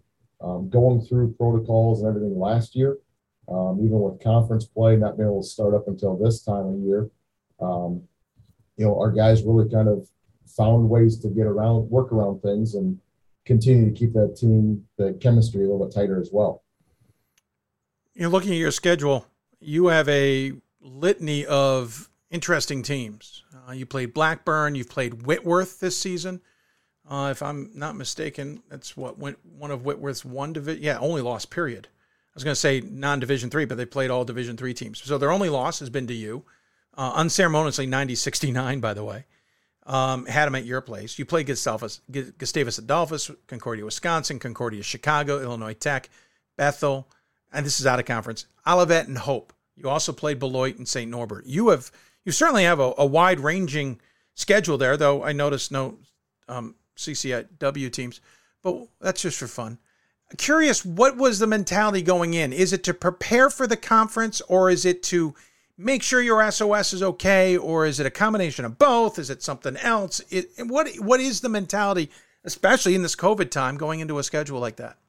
Well, I think a couple things is travel-wise this year in particular, not knowing what was going to go on. Anytime I think, and you know, I told our guys the other day, I would have loved to have been flying somewhere warm over Christmas, maybe get back out to Vegas. Maybe that's next just year. Saying. No, just saying. But, you know, it's a combination of things, obviously, of trying to find games in the area that are obviously going to get you prepared for conference play, but also understand as you progress, you're really kind of focusing on yourself and making sure we know what's going on. Older guys coming back, you know, I wasn't so much concerned about that preparation. I think they know, you know, and then as far as SOS, the conference takes care of itself. I think obviously that's my biggest concern is, you know, and obviously we're going to be talking with our commissioner and we're hopefully working through some stuff, not to cancel these games. if we get into conference play, because that could be detrimental for the SOS for teams, because in the NCAA's eyes, they're going to see that as a no contest. So I would much rather play a game and potentially lose a conference game than not to play a game at all. You know, just the way as strong as our conference is, that's going to help us out. So. No, you're right. And certainly we're talking to Jason Fine earlier about the what ifs, because we don't know the absolutes, and every conference is going to do things differently, certainly. And whether there's forfeits, as you were alluding to, that we've seen in some other conferences and whatnot. I'm curious, this is just me maybe being a little sadistic. How much does a team like Oshkosh going and winning the championship spur on another team in the conference, especially a program like yourself that has a rich history of championships under Bo Ryan? But I'm more curious just from a personal program perspective.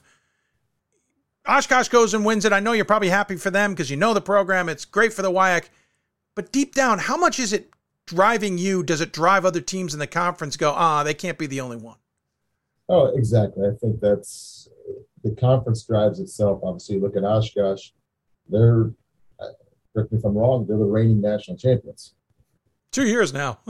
Right? Yeah. So, it's a long reign, sir, without playing a championship. Yeah, exactly. So, I think you look at it, though, Oshkosh, yep, they got their one. Whitewater's got a couple national titles. Stevens Point's got them. We got them.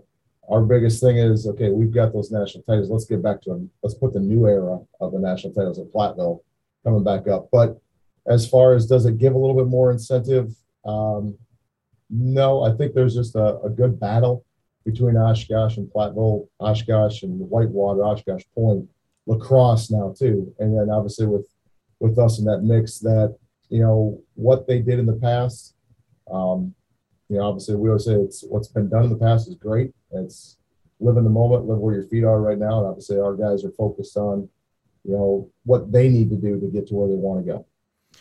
I am curious also, listen, we always know the WIAC is a tough conference, and we've talked about it already to some degree.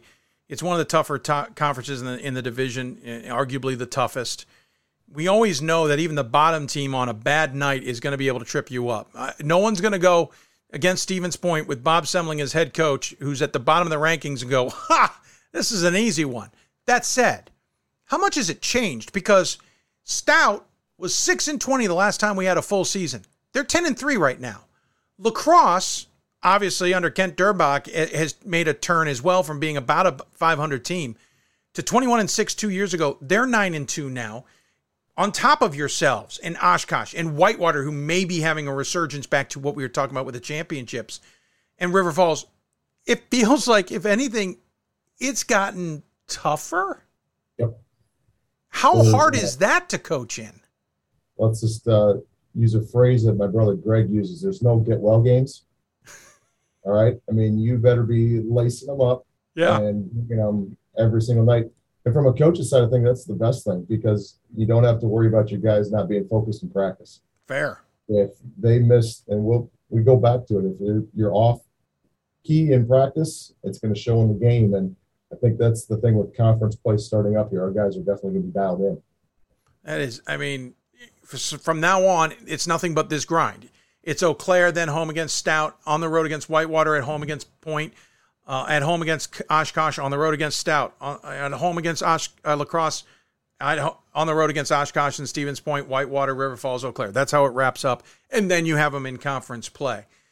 Do you ever wish that maybe they throw a few games into the first semester just to kind of give you a little bit of an easier second half of this slide here? Yeah, well, that's a little bit of that was that the two games that we played in December implemented some buys within conference play, so you can maybe get a chance to catch your breath. Yeah. At moments, but obviously with the way things are rolling right now, these bye weekends might be used up to try to make up a game. Whether it be a non-conference game or trying to hopefully keep all of our conference games intact as well. But that could be. But again, it's guys that have been in the league long enough. They understand it's a gauntlet. There is, like I said, there is no get well game at all. There's never really been. You go on the road back in the day, you go up to Superior, and let alone an 8-hour bus ride or a 7-hour bus ride, you had to get ready to go and stay focused. So trying to get our guys to to again control their mindset, stay within the present, and then obviously worry about the next day after you take care of what's in front of you. Anything about this team, about your program that maybe we don't fully appreciate from the outside right now? I think it's just the character of these guys. Obviously, see the stats, everything that goes on. This group is just so committed. I think, again, I'll go back. It goes to the senior leadership, that super senior class that we got, guys that took advantage of that extra year, that COVID year. They're focused. And, again, I think that comes from the floor general and Q. He is just dialed into what's going on. And I think that's when your leaders have that mentality, it's really easy for a coaching staff to get on guys that maybe don't bring it. Say, hey, if this is your potential All-American, a guy that's your leader, if he's working this hard, why are you not? What's that say about you? So this group is, again, we don't have to really coach effort, to say the least. And then the big thing is just off the floor, the character, the type of people that they are. Coming off of another semester of over a 3.0 as a team GPA, so they're winning on and off the floor. And again, guys that are just excited for another year, another opportunity. Well, Coach, I appreciate the time and to get the insight on the Pioneers. Obviously, a great start to the season, but not to mention the fact you've been playing well and controlling a lot of the games. And so I was biding my time as to when I got a chance to chat with you, and then I looked at the top 25 and figured, you know what, they might be near number one. So my last question before we do give you the final word is, you are at number two. You are getting first place votes, 9 of them of the 25. What does that mean to you and the program to be back on top, essentially, in the conversation of Division III? Well, I think first off, it just shows the respect of what the guys in the past have done. It's like you said earlier, this is 4 years running now with this group winning. That has earned the respect from you guys, the voters, what's going on. And then obviously guys just taking care of business. The team appreciates that, and the program, the community appreciates that. But at the end of the day, too, we also understand where we want to be ranked at the end of the year. That's going to be the big focus, and we got a lot of work to do. I think we still see a lot of growth and things that we can continue to get better at. Getting ready for Wednesday's game against Eau Claire. So that's the scary thing with this team is that I don't think we've reached our potential, which we don't want to be. Obviously, this early in the year, we want to be continuing to improve and taking that next step forward, and making it again maybe even a deeper team as we progress forward. Well, Jeff, thanks again for the time. I really do appreciate it. As always, we give the guests the final word. Any final thoughts you want to share with those who may be tuned in? Well, for all those, again, for yourself, appreciate what you do for D3. Obviously, getting the name out, and obviously the exposure for our student athletes that maybe don't get all the recognition that they deserve. But we appreciate what you guys do. And to everybody out there, obviously, we hope you all stay safe and healthy and enjoy and have a successful and happy new year. Well said, sir. Thanks for the kind words as well. Look forward to watching the Pioneers moving down, and hopefully we'll see you guys down the road, COVID allowed and games allowed. And take care of yourself. Stay healthy. All right. Take care, Dave. Thank you. Yep. Jeff Gard joining us on the Blue Frame Technology Hoopsville Hotline. Again, they are 13-0 on the season. By the way, look over at the women's program. 9-3 and 2-0 in the WIAC to start for Kelly McNiff's squad. Their 3 losses came in a 4-game span against Loris, Wartburg, and Chicago, with Ripon the win in the middle in there. Not too bad for with Platteville women either. All right, we'll take a break. When we come back, we'll try and answer some of your questions if you fired them our way. We'll also talk to the guys about the top 25 men's poll, and we'll check to see if the women's poll is out. You're listening to Hoopsville, presented by D3Hoops.com from the NABC studios. Be sure to join us on the other side as we talk to Ryan and Bob about the top 25.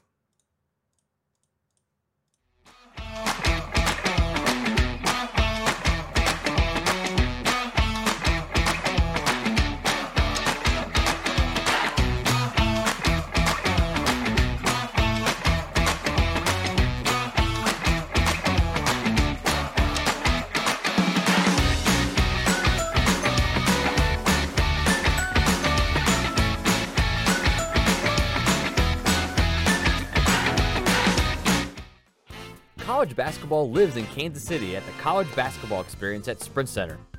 The College Basketball Experience is the place to get your game on. It's not a museum, it's an experience you won't forget. Discover the history of the game in the National Collegiate Basketball Hall of Fame, featuring the Gallery of Honor, Mentor's Circle, and Honor Theater. Suit up in the latest CBE logoed Nike gear at the CBE Hoop Shop. Elevate your game today and visit the house that college basketball built.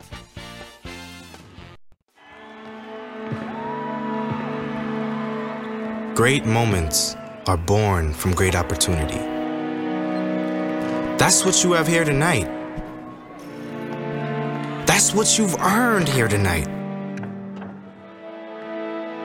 This is your time. Now go out there and take it.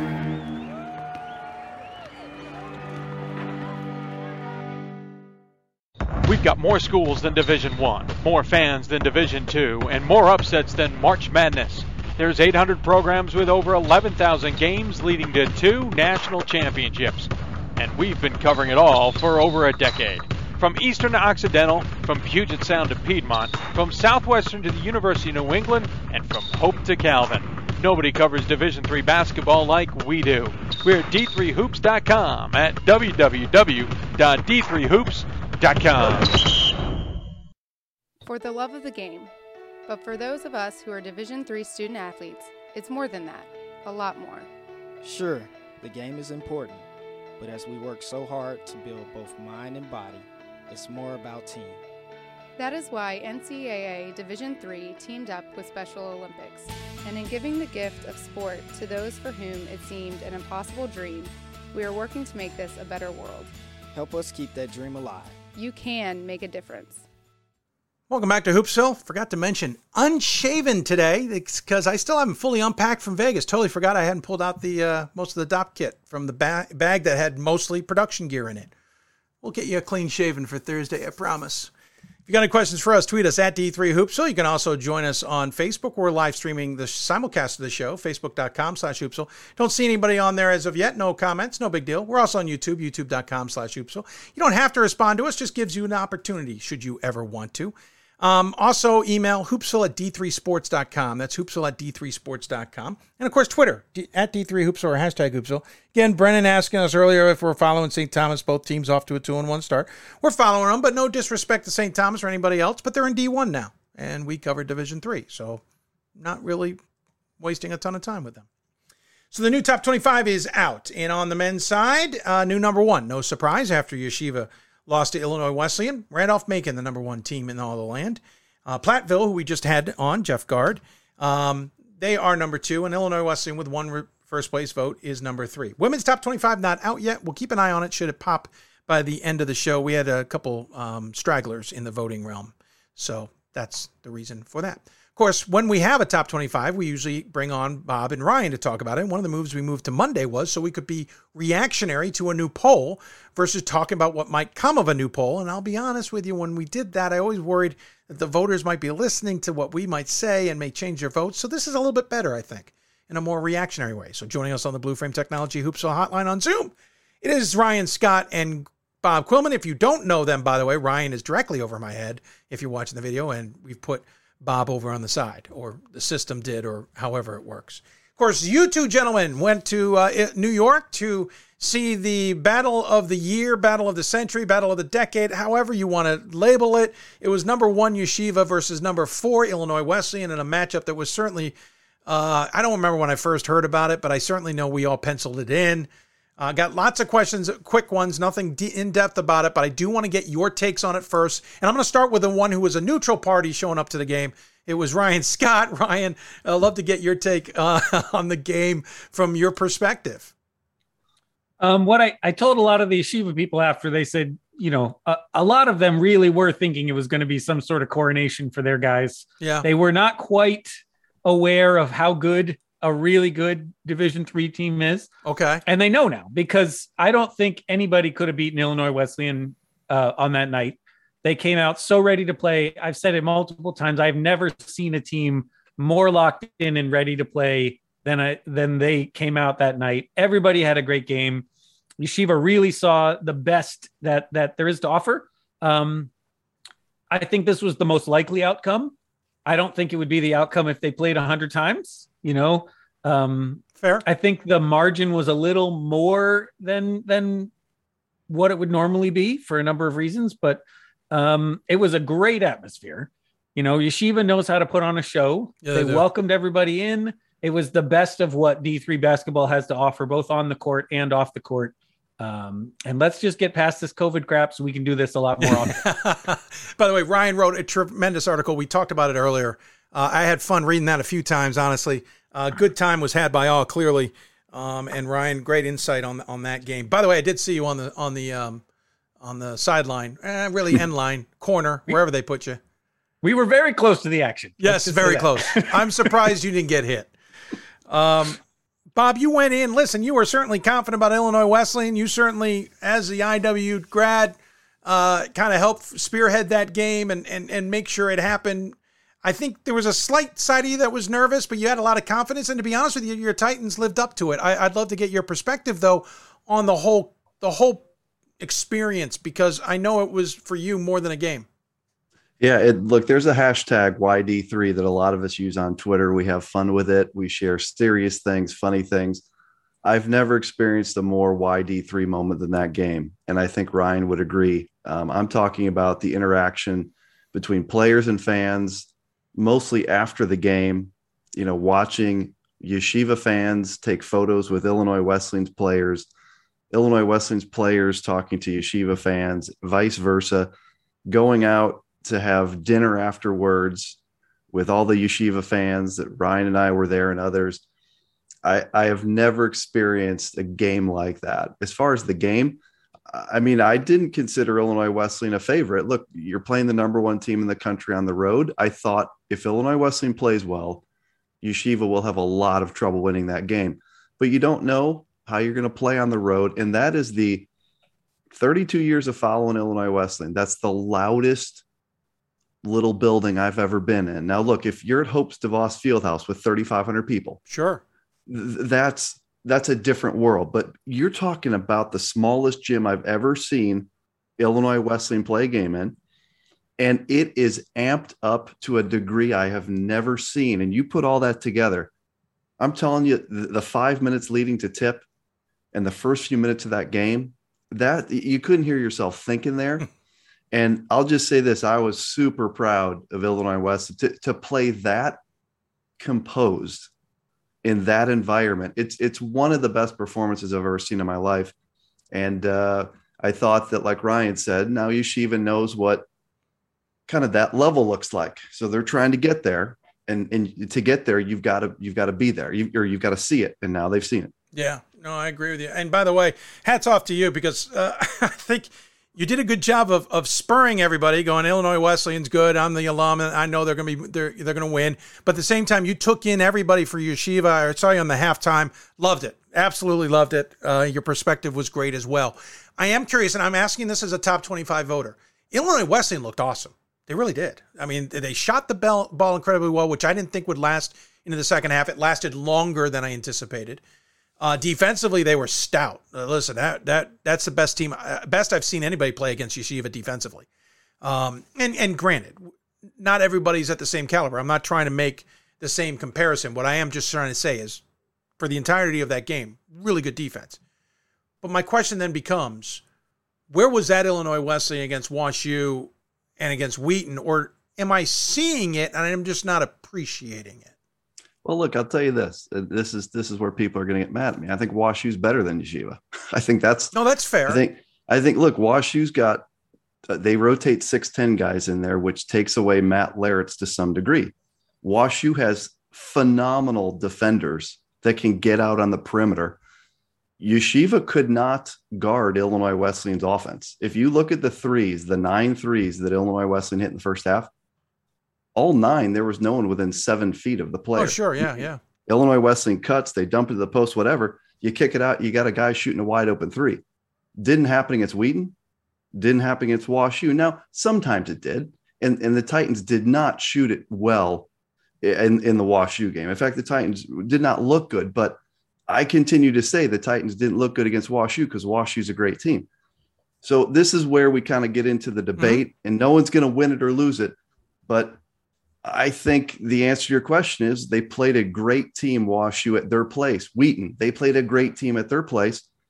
I would take both of those teams over Yeshiva in a poll, and that's how I voted today. No, and that's why I wanted to ask the question. That's literally kind of the premise behind it. And we'll get into the top 25 in a moment, because my one other question is, do you think it also helped that they didn't play Mount St. Vincent? And I don't mean that as a negative, but they didn't have that game to gas them. So basically, if you think about this, they were supposed to play Mount St. Vincent the day before at 1 p.m. Eastern. Right. And I know Ron Rose, and Ron Rose is not a guy that's going to not prepare for Mount St. Vincent. So he was going to do all this prep for Mount St. Vincent and literally not let himself think about Yeshiva until 3 p.m. Eastern time on Wednesday. Now, that's not totally true. They had watched film and blah, blah, blah. But Think of that. You got guys that had just played a game the day before. Now you're scrambling. And the way it worked out, they had all week in Yeshiva's gym to prepare only for Yeshiva. I think that was an enormous factor.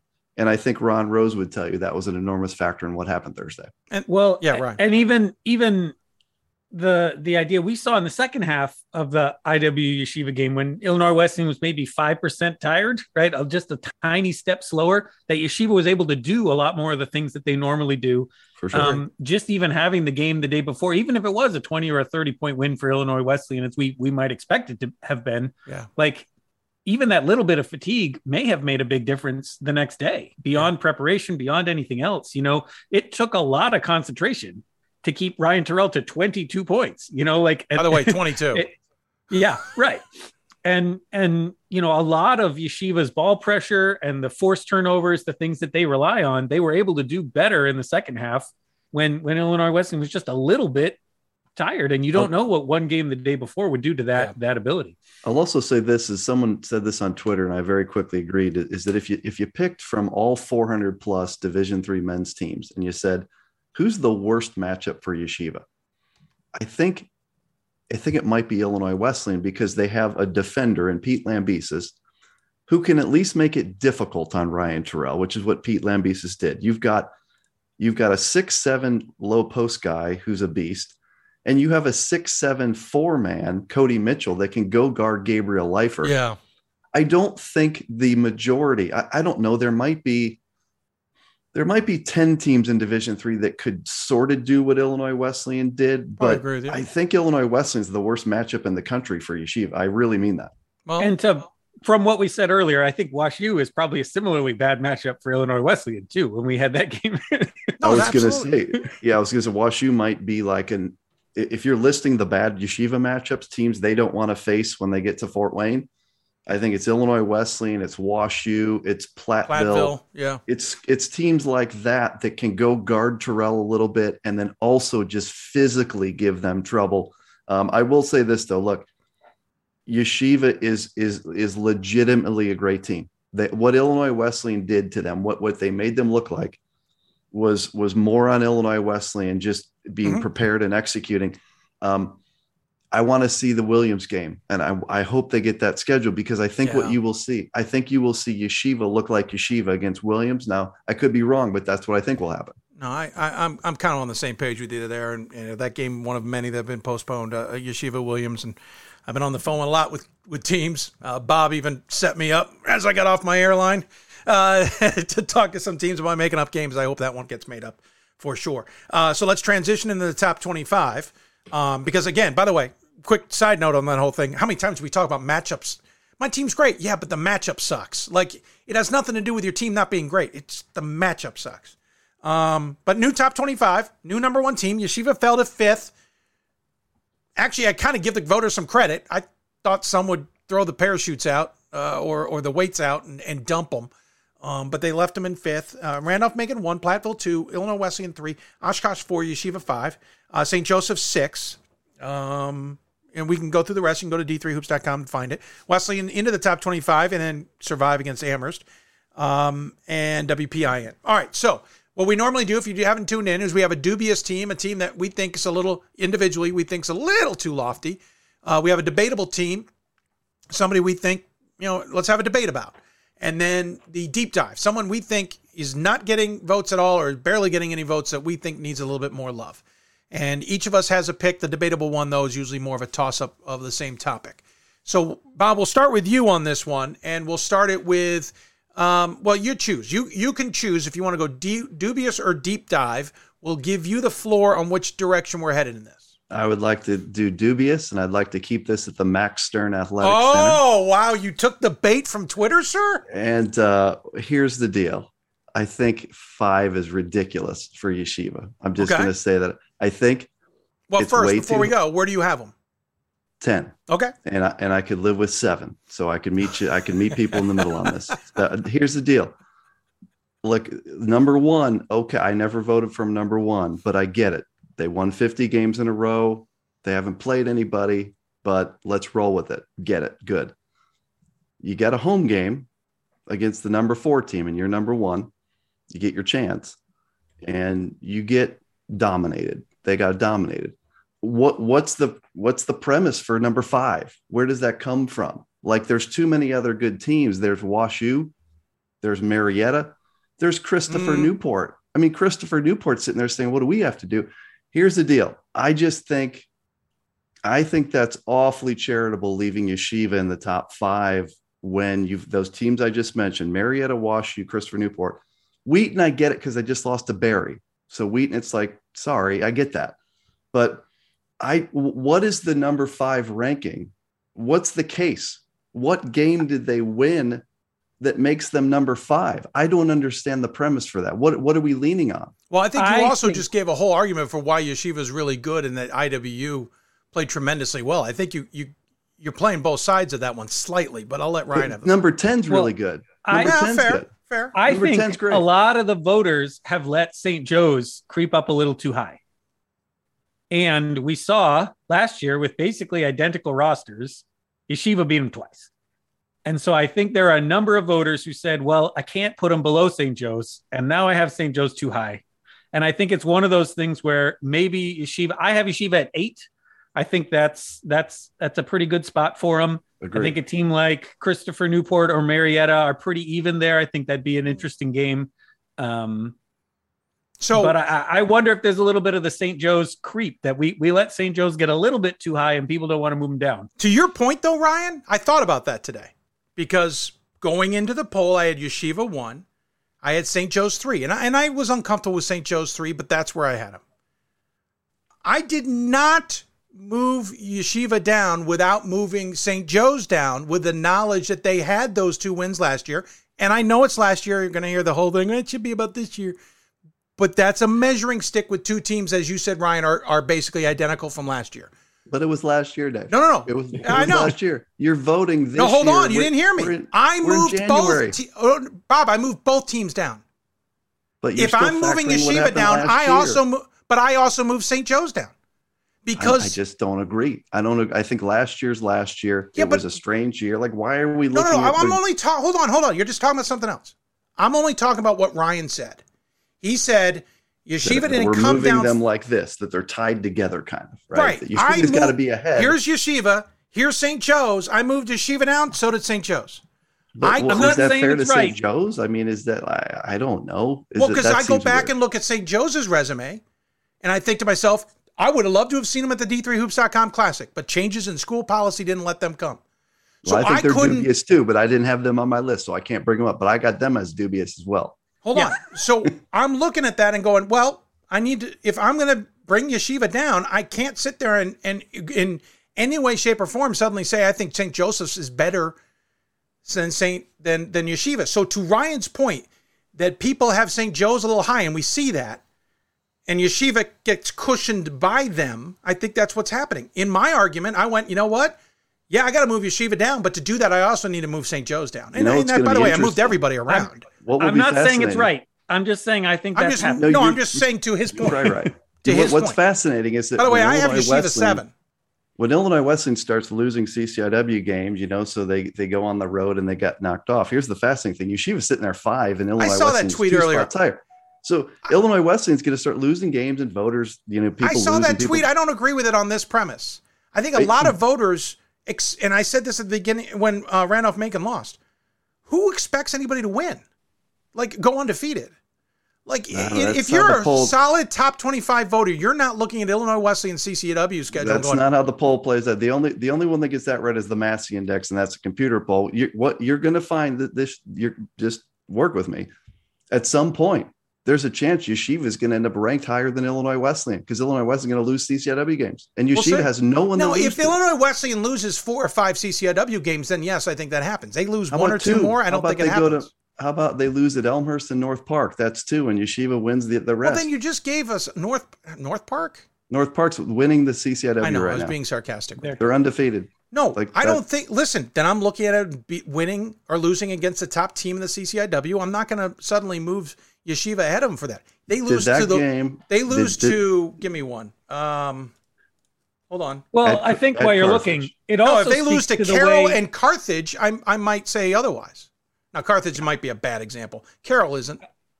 I think this does also speak to the fact that our voters are going to have different criteria that they're voting for. I tried to talk to some of the guys at Yeshiva. People kept asking how I vote and things with that. Yeah. I think you have some voters that are going to put 2 teams together to compare them and say, if we're playing one game, who do I like better? Yeah, I agree with you. But I think there are other voters who are going to say, if these 2 teams play 100 times, who wins more of them? And I think there's a different calculus with that, right? Then I agree with that. Consistency comes into play and those sorts of things. And so I do think, yeah, our poll is not as bad as other human polls when it comes to keeping teams up who have lost a game. I think we do a better job with that, certainly than the D1 polls do. That's true.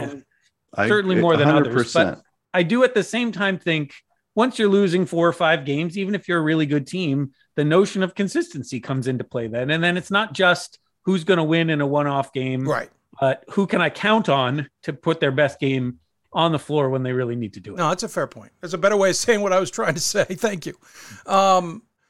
You're dubious with St. Joe's? No, I had Yeshiva. No, I'm sorry. Ryan's turn. Ryan? Oh, I'm actually the one I'm still scratching my head on, and I feel bad because I like the team and I like the coach, and I hate doing this all the time, but I still don't understand Roanoke. They've been very high. I didn't even vote for them in the preseason poll. I have been voting for them largely because of that win over Marietta, which I think is a good win, and you can't take that away from them. But outside of that, the schedule has not been great. They played Randolph-Macon, but they weren't really in that game. And even that was a home game. They beat Wartburg just barely in Florida over the holidays and then lost to Dubuque, which are 2, top 50 teams, but not world beaters.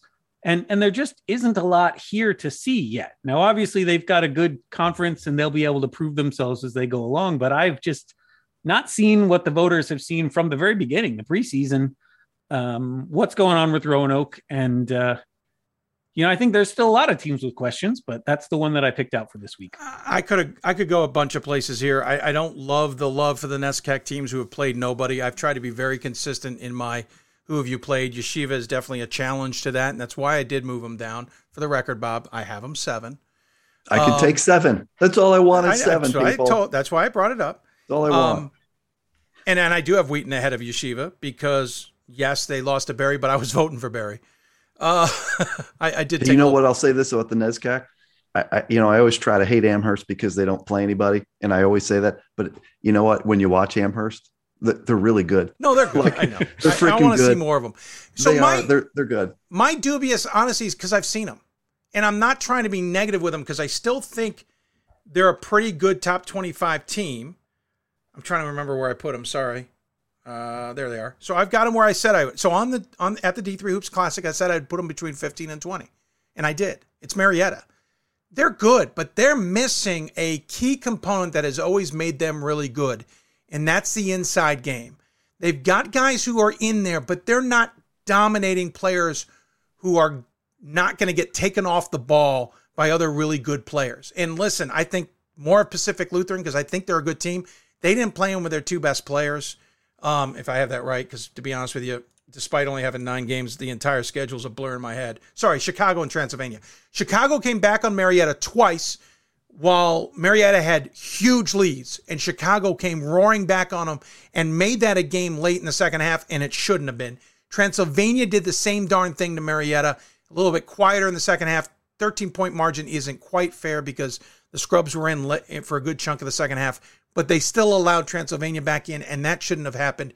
Marietta's a good team, but if they're going to be great, and in my opinion, if they're a top 10 team, even top 15, they've got to get the inside presence to play much better and much bigger. Otherwise, it's a three-guard lineup, and they're not going to be able to beat the likes of Platteville or WashU or Oshkosh, or you start naming teams that have got really good inside players. And I'll argue with this. I think Yeshiva would tear them apart. I love Marietta. I think they're a good team, but I don't think they're a top 10 program. And I think some of that's consistency. Tim Krieger can have some great games on the inside, but he's certainly, and I think he would even admit that. The consistency comes to who they're playing every single game. It's who they're playing against. Roanoke at least has some inside presence, if memory serves. Yeah. That's why I think that was a problem for Marietta. Here's the thing, they rebounded terribly in that game. So. But that's my point. When we look at the, here's one of my pet peeves that's emerged this year is people say like, oh, Yeshiva would beat Marietta. Well, look, here's the deal. Marietta's gone out and played people. Like, they've beaten Christopher Newport. They played a pretty good game against Randolph-Macon. Oh, Randolph-Macon looked like the better team in that game. They've beaten, Wabash is a pretty good team, right? And they've played people and beaten people. Yeshiva still doesn't have a win that we can point to. NJCU, is that the one that we're? I don't want to so sit like, on I don't Yeshiva think it's fair the rest to of the say, show, but that's also those are examples where I start watching how a team plays and other mechanics of a game or individuals, and I start measuring them up. I've watched Yeshiva in person play with this unit, not this exact against unit. Medgar Evers or who? Matt against Hattonville? Who are you watching? I watched Marietta in person. I saw him up front and close for two games at the Classic, and I've watched him on video. And I like Marietta. I think they're a good team. They're a tough out.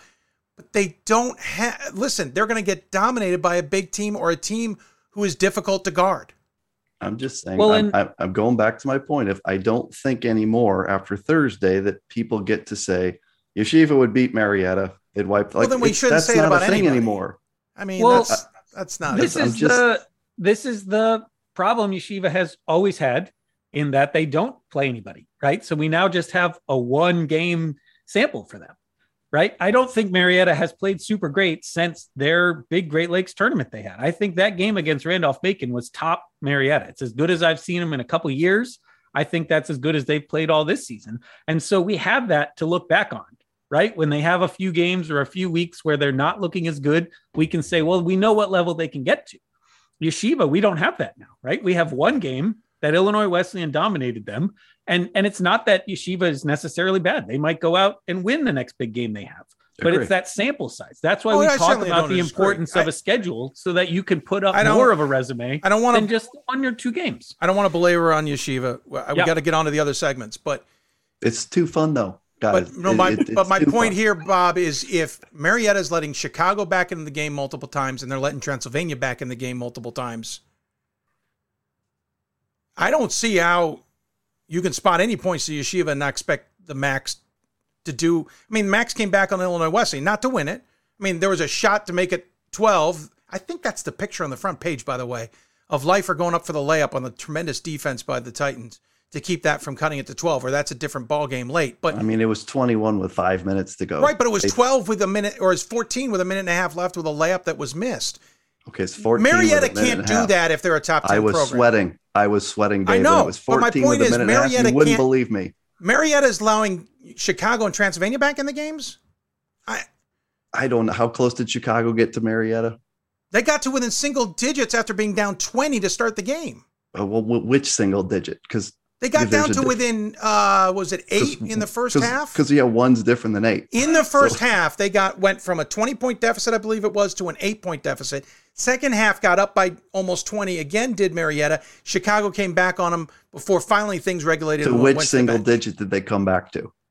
I'd have to go back to the box score, but it was a couple. It may have been two possessions at the most. But they allowed them from 20. They had them by 20. I still think they dominated Chicago, and Chicago. No, they didn't dominate. Got within 7 or something. I don't know. I disagree with you, but we'll agree to disagree. All right, that's all. We're still friends. Dubious deep dive. Sorry, Ryan, deep dive. I forgot the topics again. I'm gonna. I got a good one for you. Yeah. There's a few that I wanted to put in here, but they got a couple of votes. So I always go to no vote team. I want to bring you up to the great state of New Hampshire and look at Keene State as our deep dive. Did I steal yours? That's my number one. I'm going to have to go to my number two. So I'm actually impressed, by the way. That's awesome. That's awesome. It is. So Keene State. Darn it. I hadn't even got Keene State on my radar technically. All right. So we've got two losses that are not looking good, but Albertus Magnus by 3, but it's that Tuesday before Thanksgiving where no one should ever play a game because it's always bad. I'm not saying that, I'm just saying it's always bad. That was my traditional game. And then they had a 6-point loss at Emerson early in December when Emerson was beating everybody, and it's sandwiched on a Monday between two conference games. It's just not a good one for him. And obviously when we're into our deep dives, we're not talking about stellar resumes here just yet. Outside of 9-point win at Middlebury, which is not bad, every other game has been 18 points or more. They've been winning big time. They beat Rhode Island College in their last game by 20. What we missed, they were originally supposed to go down to Salem, play Roanoke and Covenant, which really would have told us a lot. Obviously, COVID's kind of messed with all of that kind of stuff. And so we don't know exactly what they are, but we know Ryan Kane, 2007 Jostens Trophy winner, really good coach. They've got experience. They've gone far in the tournament before. They've got a couple of seniors left on this team. I don't know, but I think maybe there could be something there. I like it. Nice one. Nice one. I like it. Yeah, I dig it. Go for it. Now you got to go to plan B. And that's what I put down, right? Keene State. Yeah. All right. Hey, my deep dive, and I'll just do this one real quick since I've used so much of my time on my yeshiva ranting. My deep dive, I'm going to go with the Johnnies. So they lost 2 games at the Shirk Center. Yeah, I like it. Now, look, admittedly, I was there. I was sitting at the scores table, and Wisconsin Oshkosh ran them out of Bloomington normal. It was awful. It was a beatdown. The next night against Hope was a great game. Since then, so they lost. Those are the only 2 games they've lost all year. Now, they don't have a great win. Buena Vista was supposed to be much better than this. They've had a tough year. I'm looking at St. John's. And I'm starting to try to, like Augsburg. When do they play Augsburg? Is that anytime soon? We need some good game coming up. But the Johnnies are very talented. They have a ton of size. And they're a team I'm looking at. No, I like that. That was my number 2. So are you serious? What? You had like Keene State and St. John's as your those were the 2 teams I looked at to bring up for my deep dive. That is awesome. St. John's there are not a lot of January 15th on my watch list that didn't get votes, so there weren't a lot of choices down there. So. January 15th, by the way, is when you're looking. Quick note: I looked up in the East trying to fill my last couple of spots, and I'm like, you know what? Maybe I'll vote for Nazareth. Oh wait, they lost. They lost to RPI. Oh wait, they lost to Oswego. Oh wait, they lost to Nazareth. So literally, sometimes you get into these vicious circles, and that was one of them. I just wanted to bring it up because I found it funny. I sat there going, dot, and just killed me. But my deep dive, I quickly brought them up previously. I actually put them in my top 25, and I think that's the only votes they're getting. It is. And it's risky. I just want to give Caleb Kimbrough some credit. Hamden Sydney's kind of a factor again. They've lost 2 of their last 3, but it was a 5-point loss to Christopher Newport back on the 14th of December and a 1-point loss to Maryville. I saw Maryville, kind of like them. They're about where I position them in my top 25. I don't think they're a top 10 program, but Maryville's a pretty solid team. But Caleb Kimbrough has taken a program that was faltering. Remember, they were 6-20 in 17-18. They were 4-19 in 18-19. He's out to a good start at 7-2. That's going to kind of shake up the ODAC just a little bit, make it a little bit of a tougher grind, I think. Do you vote them for top 25? I did. I put them in the 24 because I think they're playing pretty well. Unfortunately, they've had a bunch of canceled games of late. They got W&L coming up. Then they have Randolph and Bridgewater, so it's going to be a little bit of a time before we really see a good test form in the ODAC. But I'm just impressed with how quickly Kimbrough has gotten what seems to be Hampton Sydney heading in a good direction again. If they had beaten Maryville, I was going to vote for them. So. No, not fair. I agree. Yeah. We can argue whether I should have put him in there or not, but there's something about him that I like, and there's something that he's doing well. And I wanted to give him some love, at least in this segment. All right. Debatable. Ryan, you had a topic. I didn't know if there was a double dose. I'm leaving this one to you guys. I might just sit back and watch. Bob and I had a little Twitter interaction about Heidelberg. And so I thought that was going to be a good debatable. And as I got into looking at them, I realized that they're very much tied at this moment to Mount Union. Yes. Who I think is another pretty debatable team. So I thought we would kind of take them together. Okay. And I'll let you start off, Bob, about what you want to say about Heidelberg and maybe also Mount Union. You know, all I want to say is I think Heidelberg is good. Like, I think you did not vote for them. That's how this started, right? You did a solid and you said, here's my teams like 29 to 36 or something. And I said, hey, wait, Heidelberg's down there and they should be way up there. I would agree with you, Bob. I just think, look, they boat raced Mount Union in Alliance, and, you know, Trine hasn't had the season that they wanted to, but they're still a good team and they won at Trine. And I just think they are connected to Mount Union. Now, what I can't remember, Ryan, are you voting for Mount Union?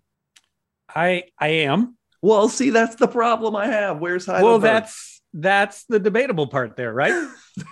Well, you picked a good one. So my debate is that you're wrong about that. What do you have to say about that? And I might be. And I think they may both be good. But what I do think is debatable is the schedule for both of them, right? Because the best game on Heidelberg's schedule is beating Mount Union.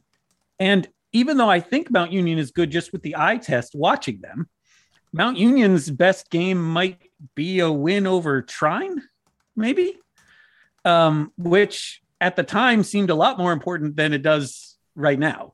And so that's where I am a little hesitant, right? As I'm voting for Mount Union mostly from the eye test, which I don't like to do. And they're dropping down my ballot each week because I'm less and less able to justify that eye test. And I think, you know, you've got what looked like a much better schedule, I think, for both teams. But and the plus side, they're in the OAC, so they'll have a lot of tough games to play coming up, and we will get to know exactly how good both of those squads are. And I'm excited for that. It's kind of like the problem I have with Hardin-Simmons and Trinity of Texas.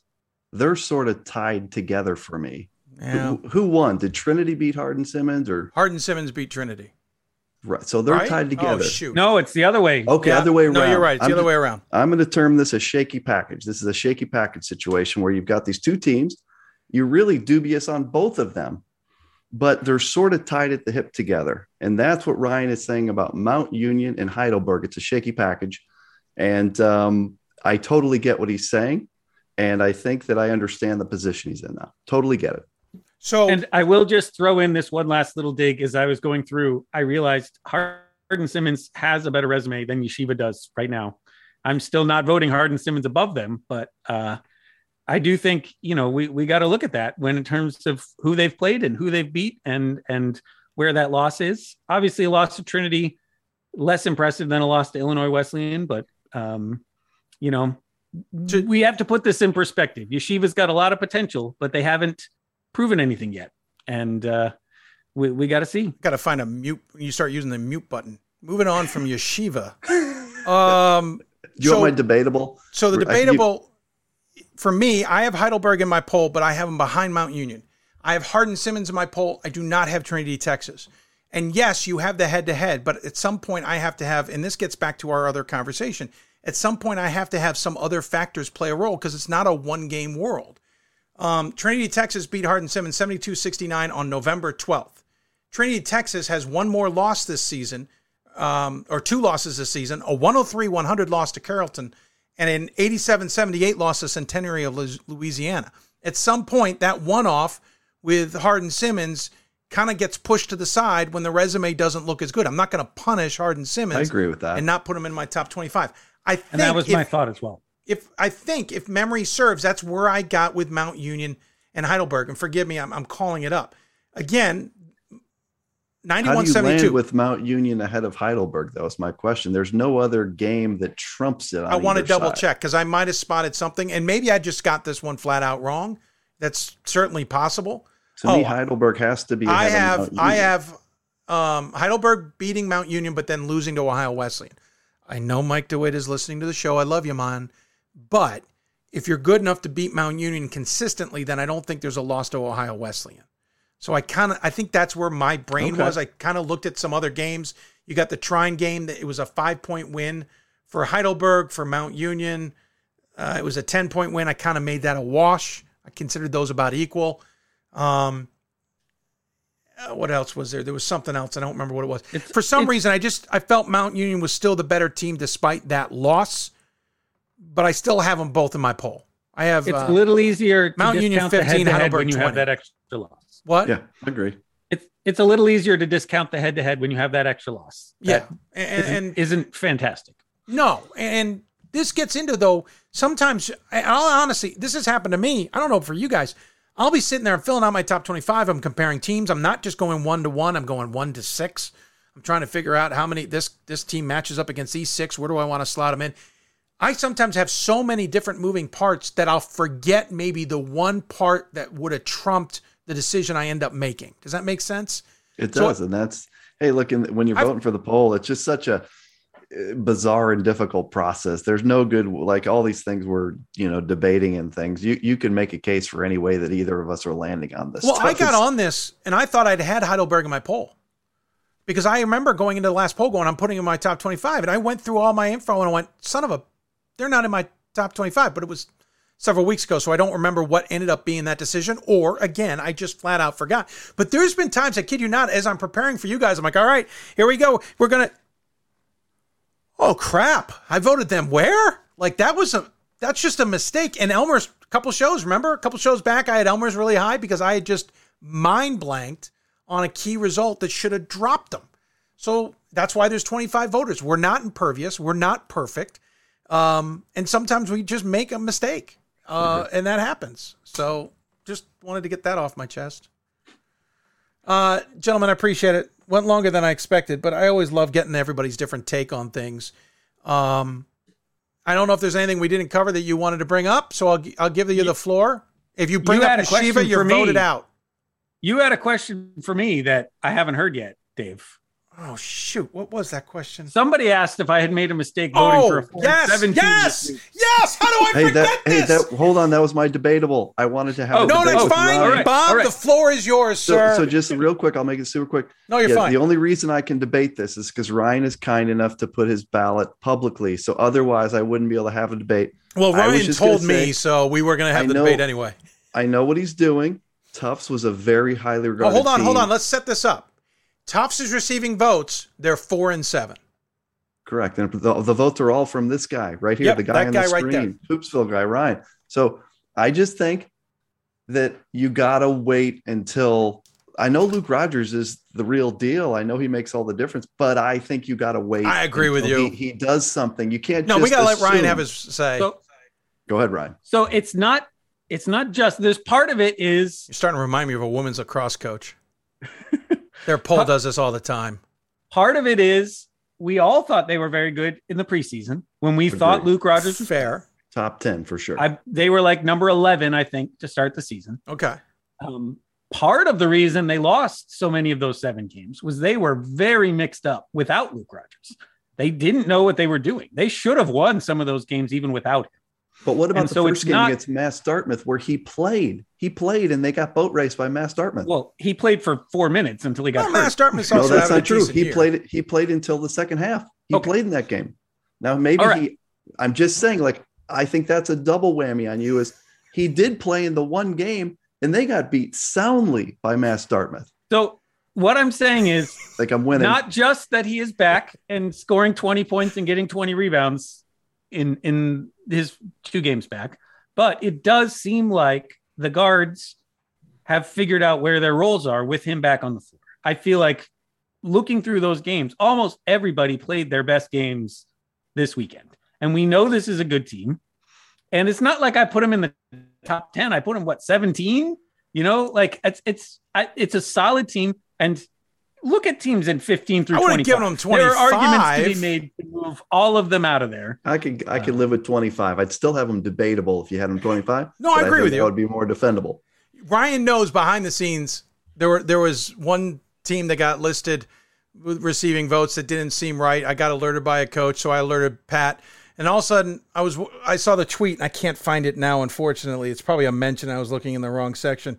Someone said, Tufts seriously getting votes? In the top 25, I went, let me just double check what he means there. I just don't want to assume. 4-7? So I mentioned, I'm like, Pat, did we have another one of these where we accidentally wrote a school in when it should have been somebody else? And Ryan immediately gets in and goes, no, that's me.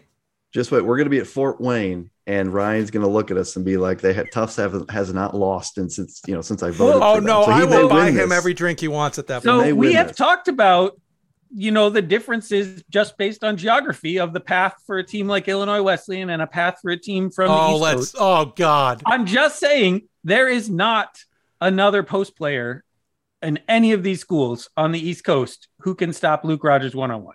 I wrote, it is Tufts, not inconceivable that he can lead them pretty far in the tournament. I wrote, is Yeshiva in the game to get to Fort Wayne, right? Tufts Yeshiva. That's going to be. I'm just saying that would be a hard matchup for Yeshiva. I wrote Tufts in our system, is Tufts really receiving votes at 4 and 7? ? Ryan replies, Tufts is receiving votes from me. You can ask me about it on the show if you want. My reply, I am now. Yeah. Listen, hey, I'm with Bob here. Ryan, he makes this public, by the way. That's a huge deal that he's allowing us to have this debate. Yes. So shout out to Ryan. He clearly let me know, too. I hadn't seen his ballot.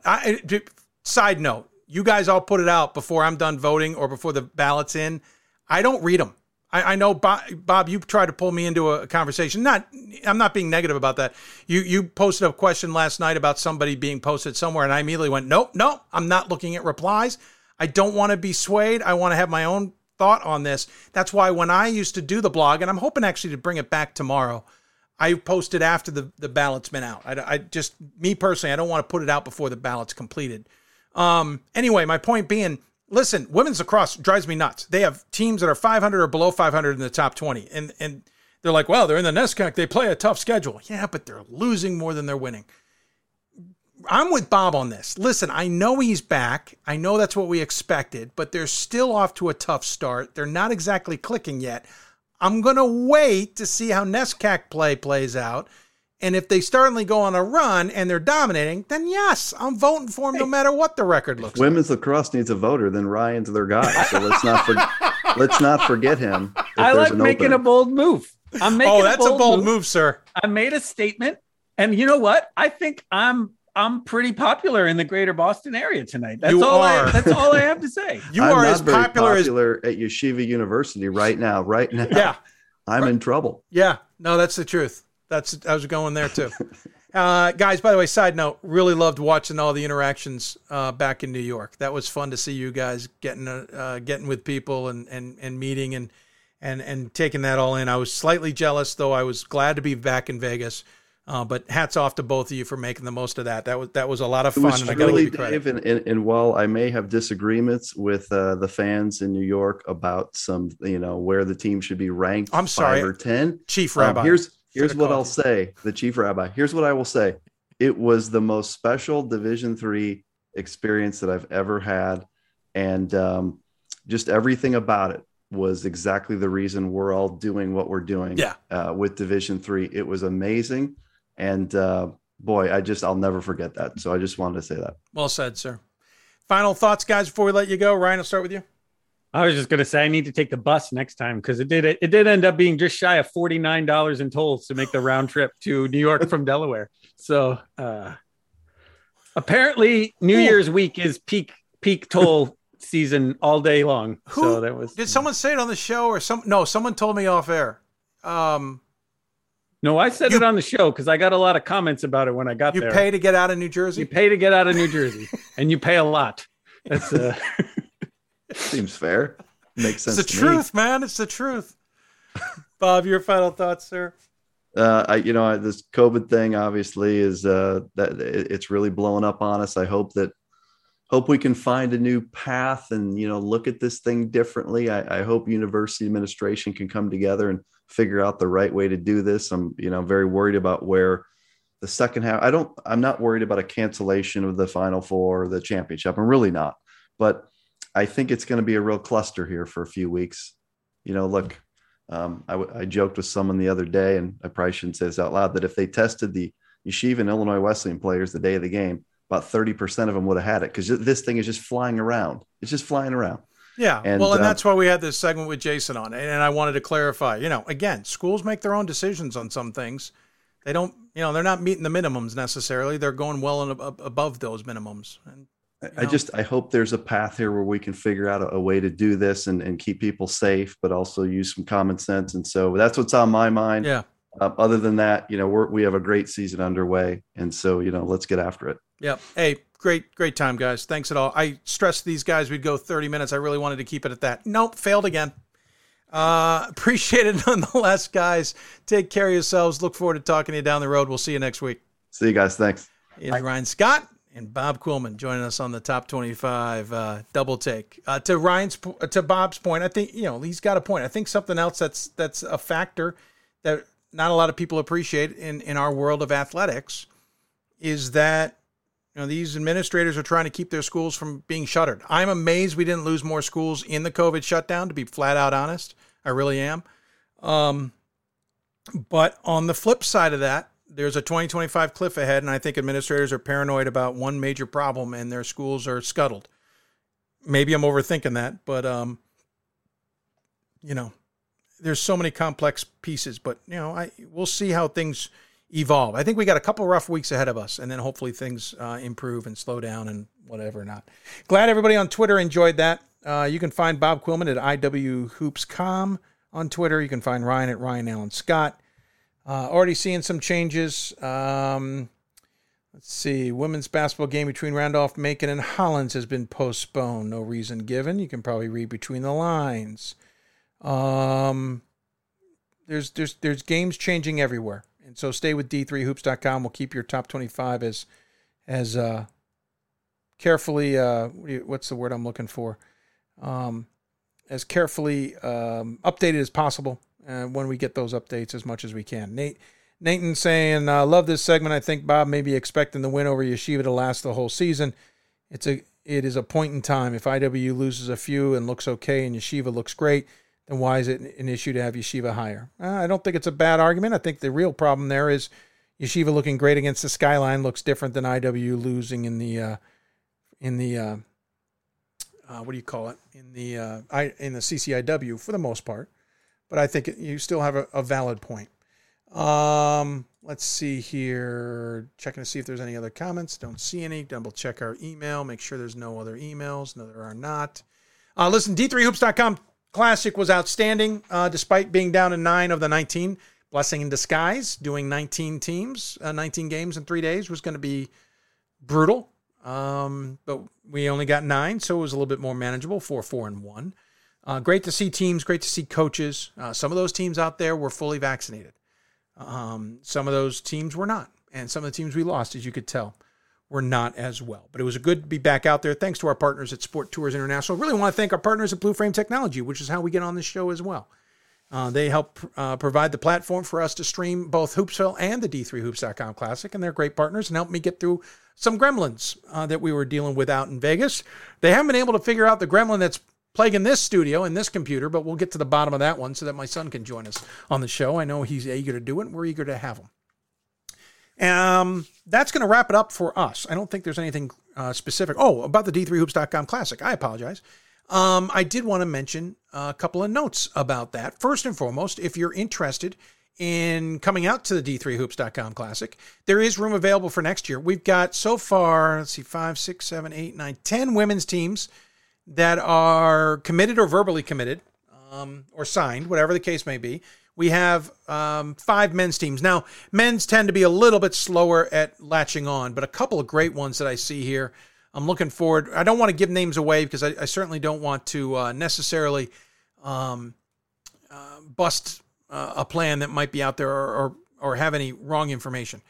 But there are some women teams coming out. And the men's looks pretty competitive, and I'm looking forward to what the rest are. If you're interested in coming out to the D3Hoops.com Classic, we don't have to invite you. You get to invite yourself. Contact us if you want, or you can contact Sport Tours International. If you know Brett Seymour at Sport Tours International, give him a ring or an email. We can get you in touch with him as well. We'd love to have you out there. Obviously, some of the teams that missed out this year may be joined to that list due to the fact that they may be pushed. Even some teams that missed out on last year's event are already starting to show up for next year's event. So it'll be our 12th annual. We call it annual despite losing it last year because it's still annual. Everything got shut down in COVID. Why should it shut down everything, including the word annual? But it is our 12th annual, and we hope if you're interested. By the way, if you want to come out as a fan too, we certainly welcome you, though. We stream all the games as well, and we look forward to everybody enjoying that as well. Checking the scoreboards real quick, and the top 25 on the women's side. I want to double-check a few things on the men's side, or on the women's side, I'm sorry. East Texas Baptist was taking on Belhaven. That game should be over, but I'm not sure the result. We'll see if we can look it up real quick. This is in women's basketball action. East ETBU. Game against Belhaven was canceled, so there you go. So that game never took place. We'll have to adjust that on our schedules. Let's see, Mary Washington defeated Widener. Mary Washington women are having a tremendous season. They may sneak into the top 25, 13-1 on the year for Dina Appleberry's squad, though a close win there against Widener. Moravian beat Lebanon Valley. Plattsburgh and Clarkson went double overtime in women's basketball. Clarkson got the win 81-75. Yeah, a bunch of interesting women's games there. Messiah beat Franklin and Marshall 63-48 in non-conference play. That's some of the games that jump out at me, and then a whole host of canceled games. On the men's side, Mary Arm Baylor is supposed to play Concordia. Speaking of which, side note, Transylvania flew back, I believe, into Indiana to play Manchester in conference play from the D3Hoops.com Classic. They didn't even return home. Cliff Carroll's team tonight. Going to their schedule page, apologize, kind of doing this on the fly, not how I really wanted to do it. This is when we get a producer. We can get this all taken care of. They're playing Concordia, Texas, and trying to get to it's like 8 clicks to get the stats. End of first half, Marion Baylor has a 58-37 lead on Concordia, Texas. So it looks like UMHB will be moving on with a win. Amherst again lost to Wesleyan. Amherst, I don't even think they were in that. Yeah, they had fallen out of the top 25, so it's technically in our scoreboard as a top 25 game, but that game actually wasn't a top 25 game for Amherst. It was for Wesleyan. So number 23 Wesleyan defeats unranked Amherst 92-87 in triple overtime. Case Western Reserve got another win over Hilbert this time at 102-80. CWR is 10-1 on the season. I've got them ranked pretty high. No others do not. I may be wrong. Who knows? Hamilton, who's supposed to have a promising season, got a win over SUNY Geneseo tonight. Clarkson defeated Plattsburgh State in men's basketball, 78-68. Plattsburgh 1-9 on the season for Mike Blaine's squad. I know he's licking his wounds a little bit. Oswego State, by the way, got another win, this time over St. Lawrence. That's another big win. That's a game I was waiting for. Jason Leon's team is now 10-1. Their only loss coming to Nazareth, as we told you, that Nazareth RPI. Oswego triumphant. St. Lawrence going into that game, I know they had been receiving votes at one point. They're 7-2. That's their second loss for Chris Downs' squad. So Oswego with a big win tonight in men's basketball. Let's see. SUNY Poly defeated Utica 73-58. Otterbein and Baldwin Wallace did not play. That's right now a forfeit against Baldwin Wallace. One thing we need to look into, one thing I want to check on, it's a difficult question, is if conferences make a change to their policies about these games with COVID violations, teams don't have enough players because of COVID positive results, and they change the policy to try and make those games play. What do they do with the games that have already been played? I think that's the other slippery slope here. Is now Otterbein and Baldwin Wallace willing to get together? Can they play that game and this 2-0 game get wiped off?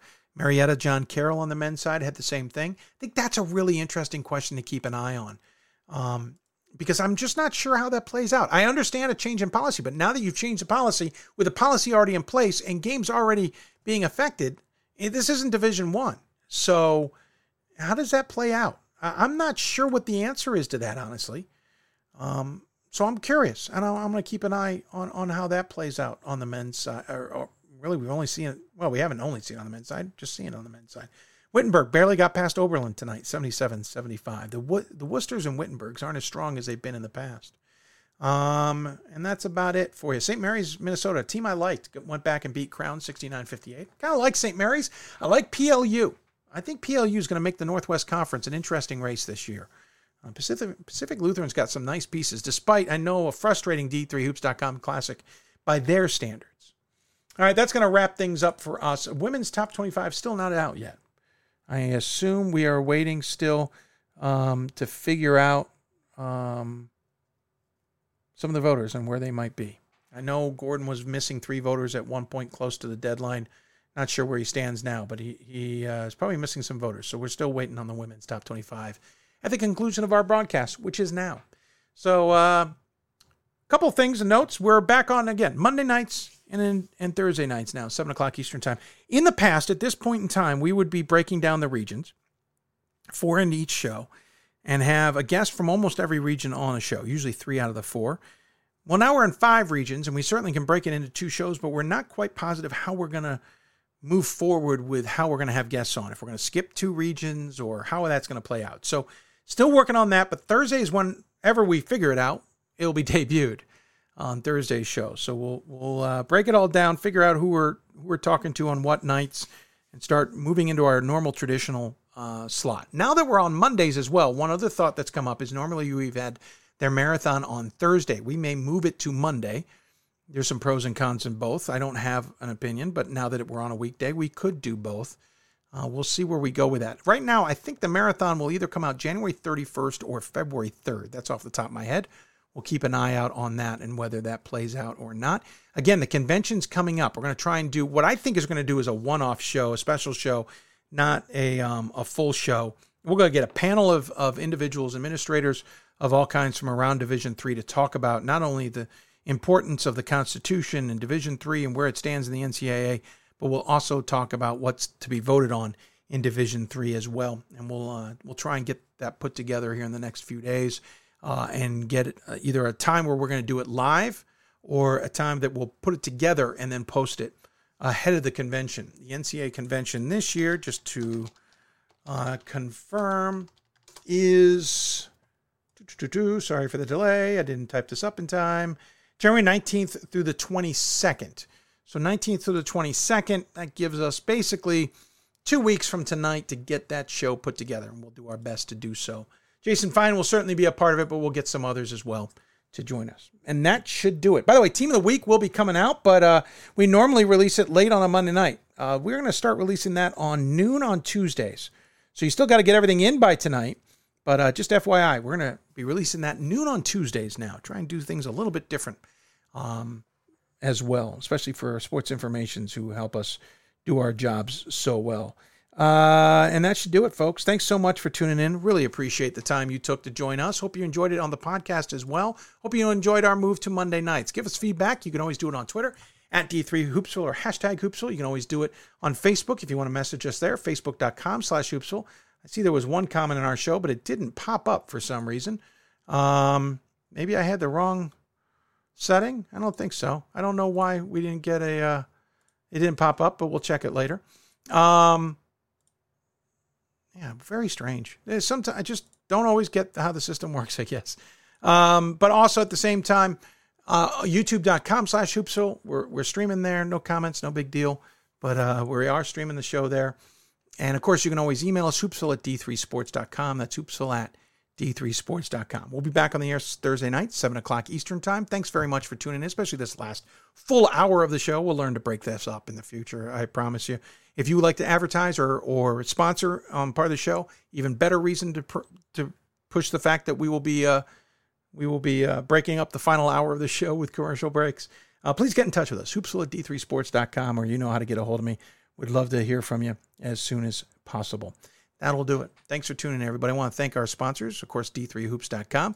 Also, Blue Frame Technology. I want to also thank the NABC, the WBCA, for their support of this show as well. And hopefully maybe you and your program sometime in the future as well.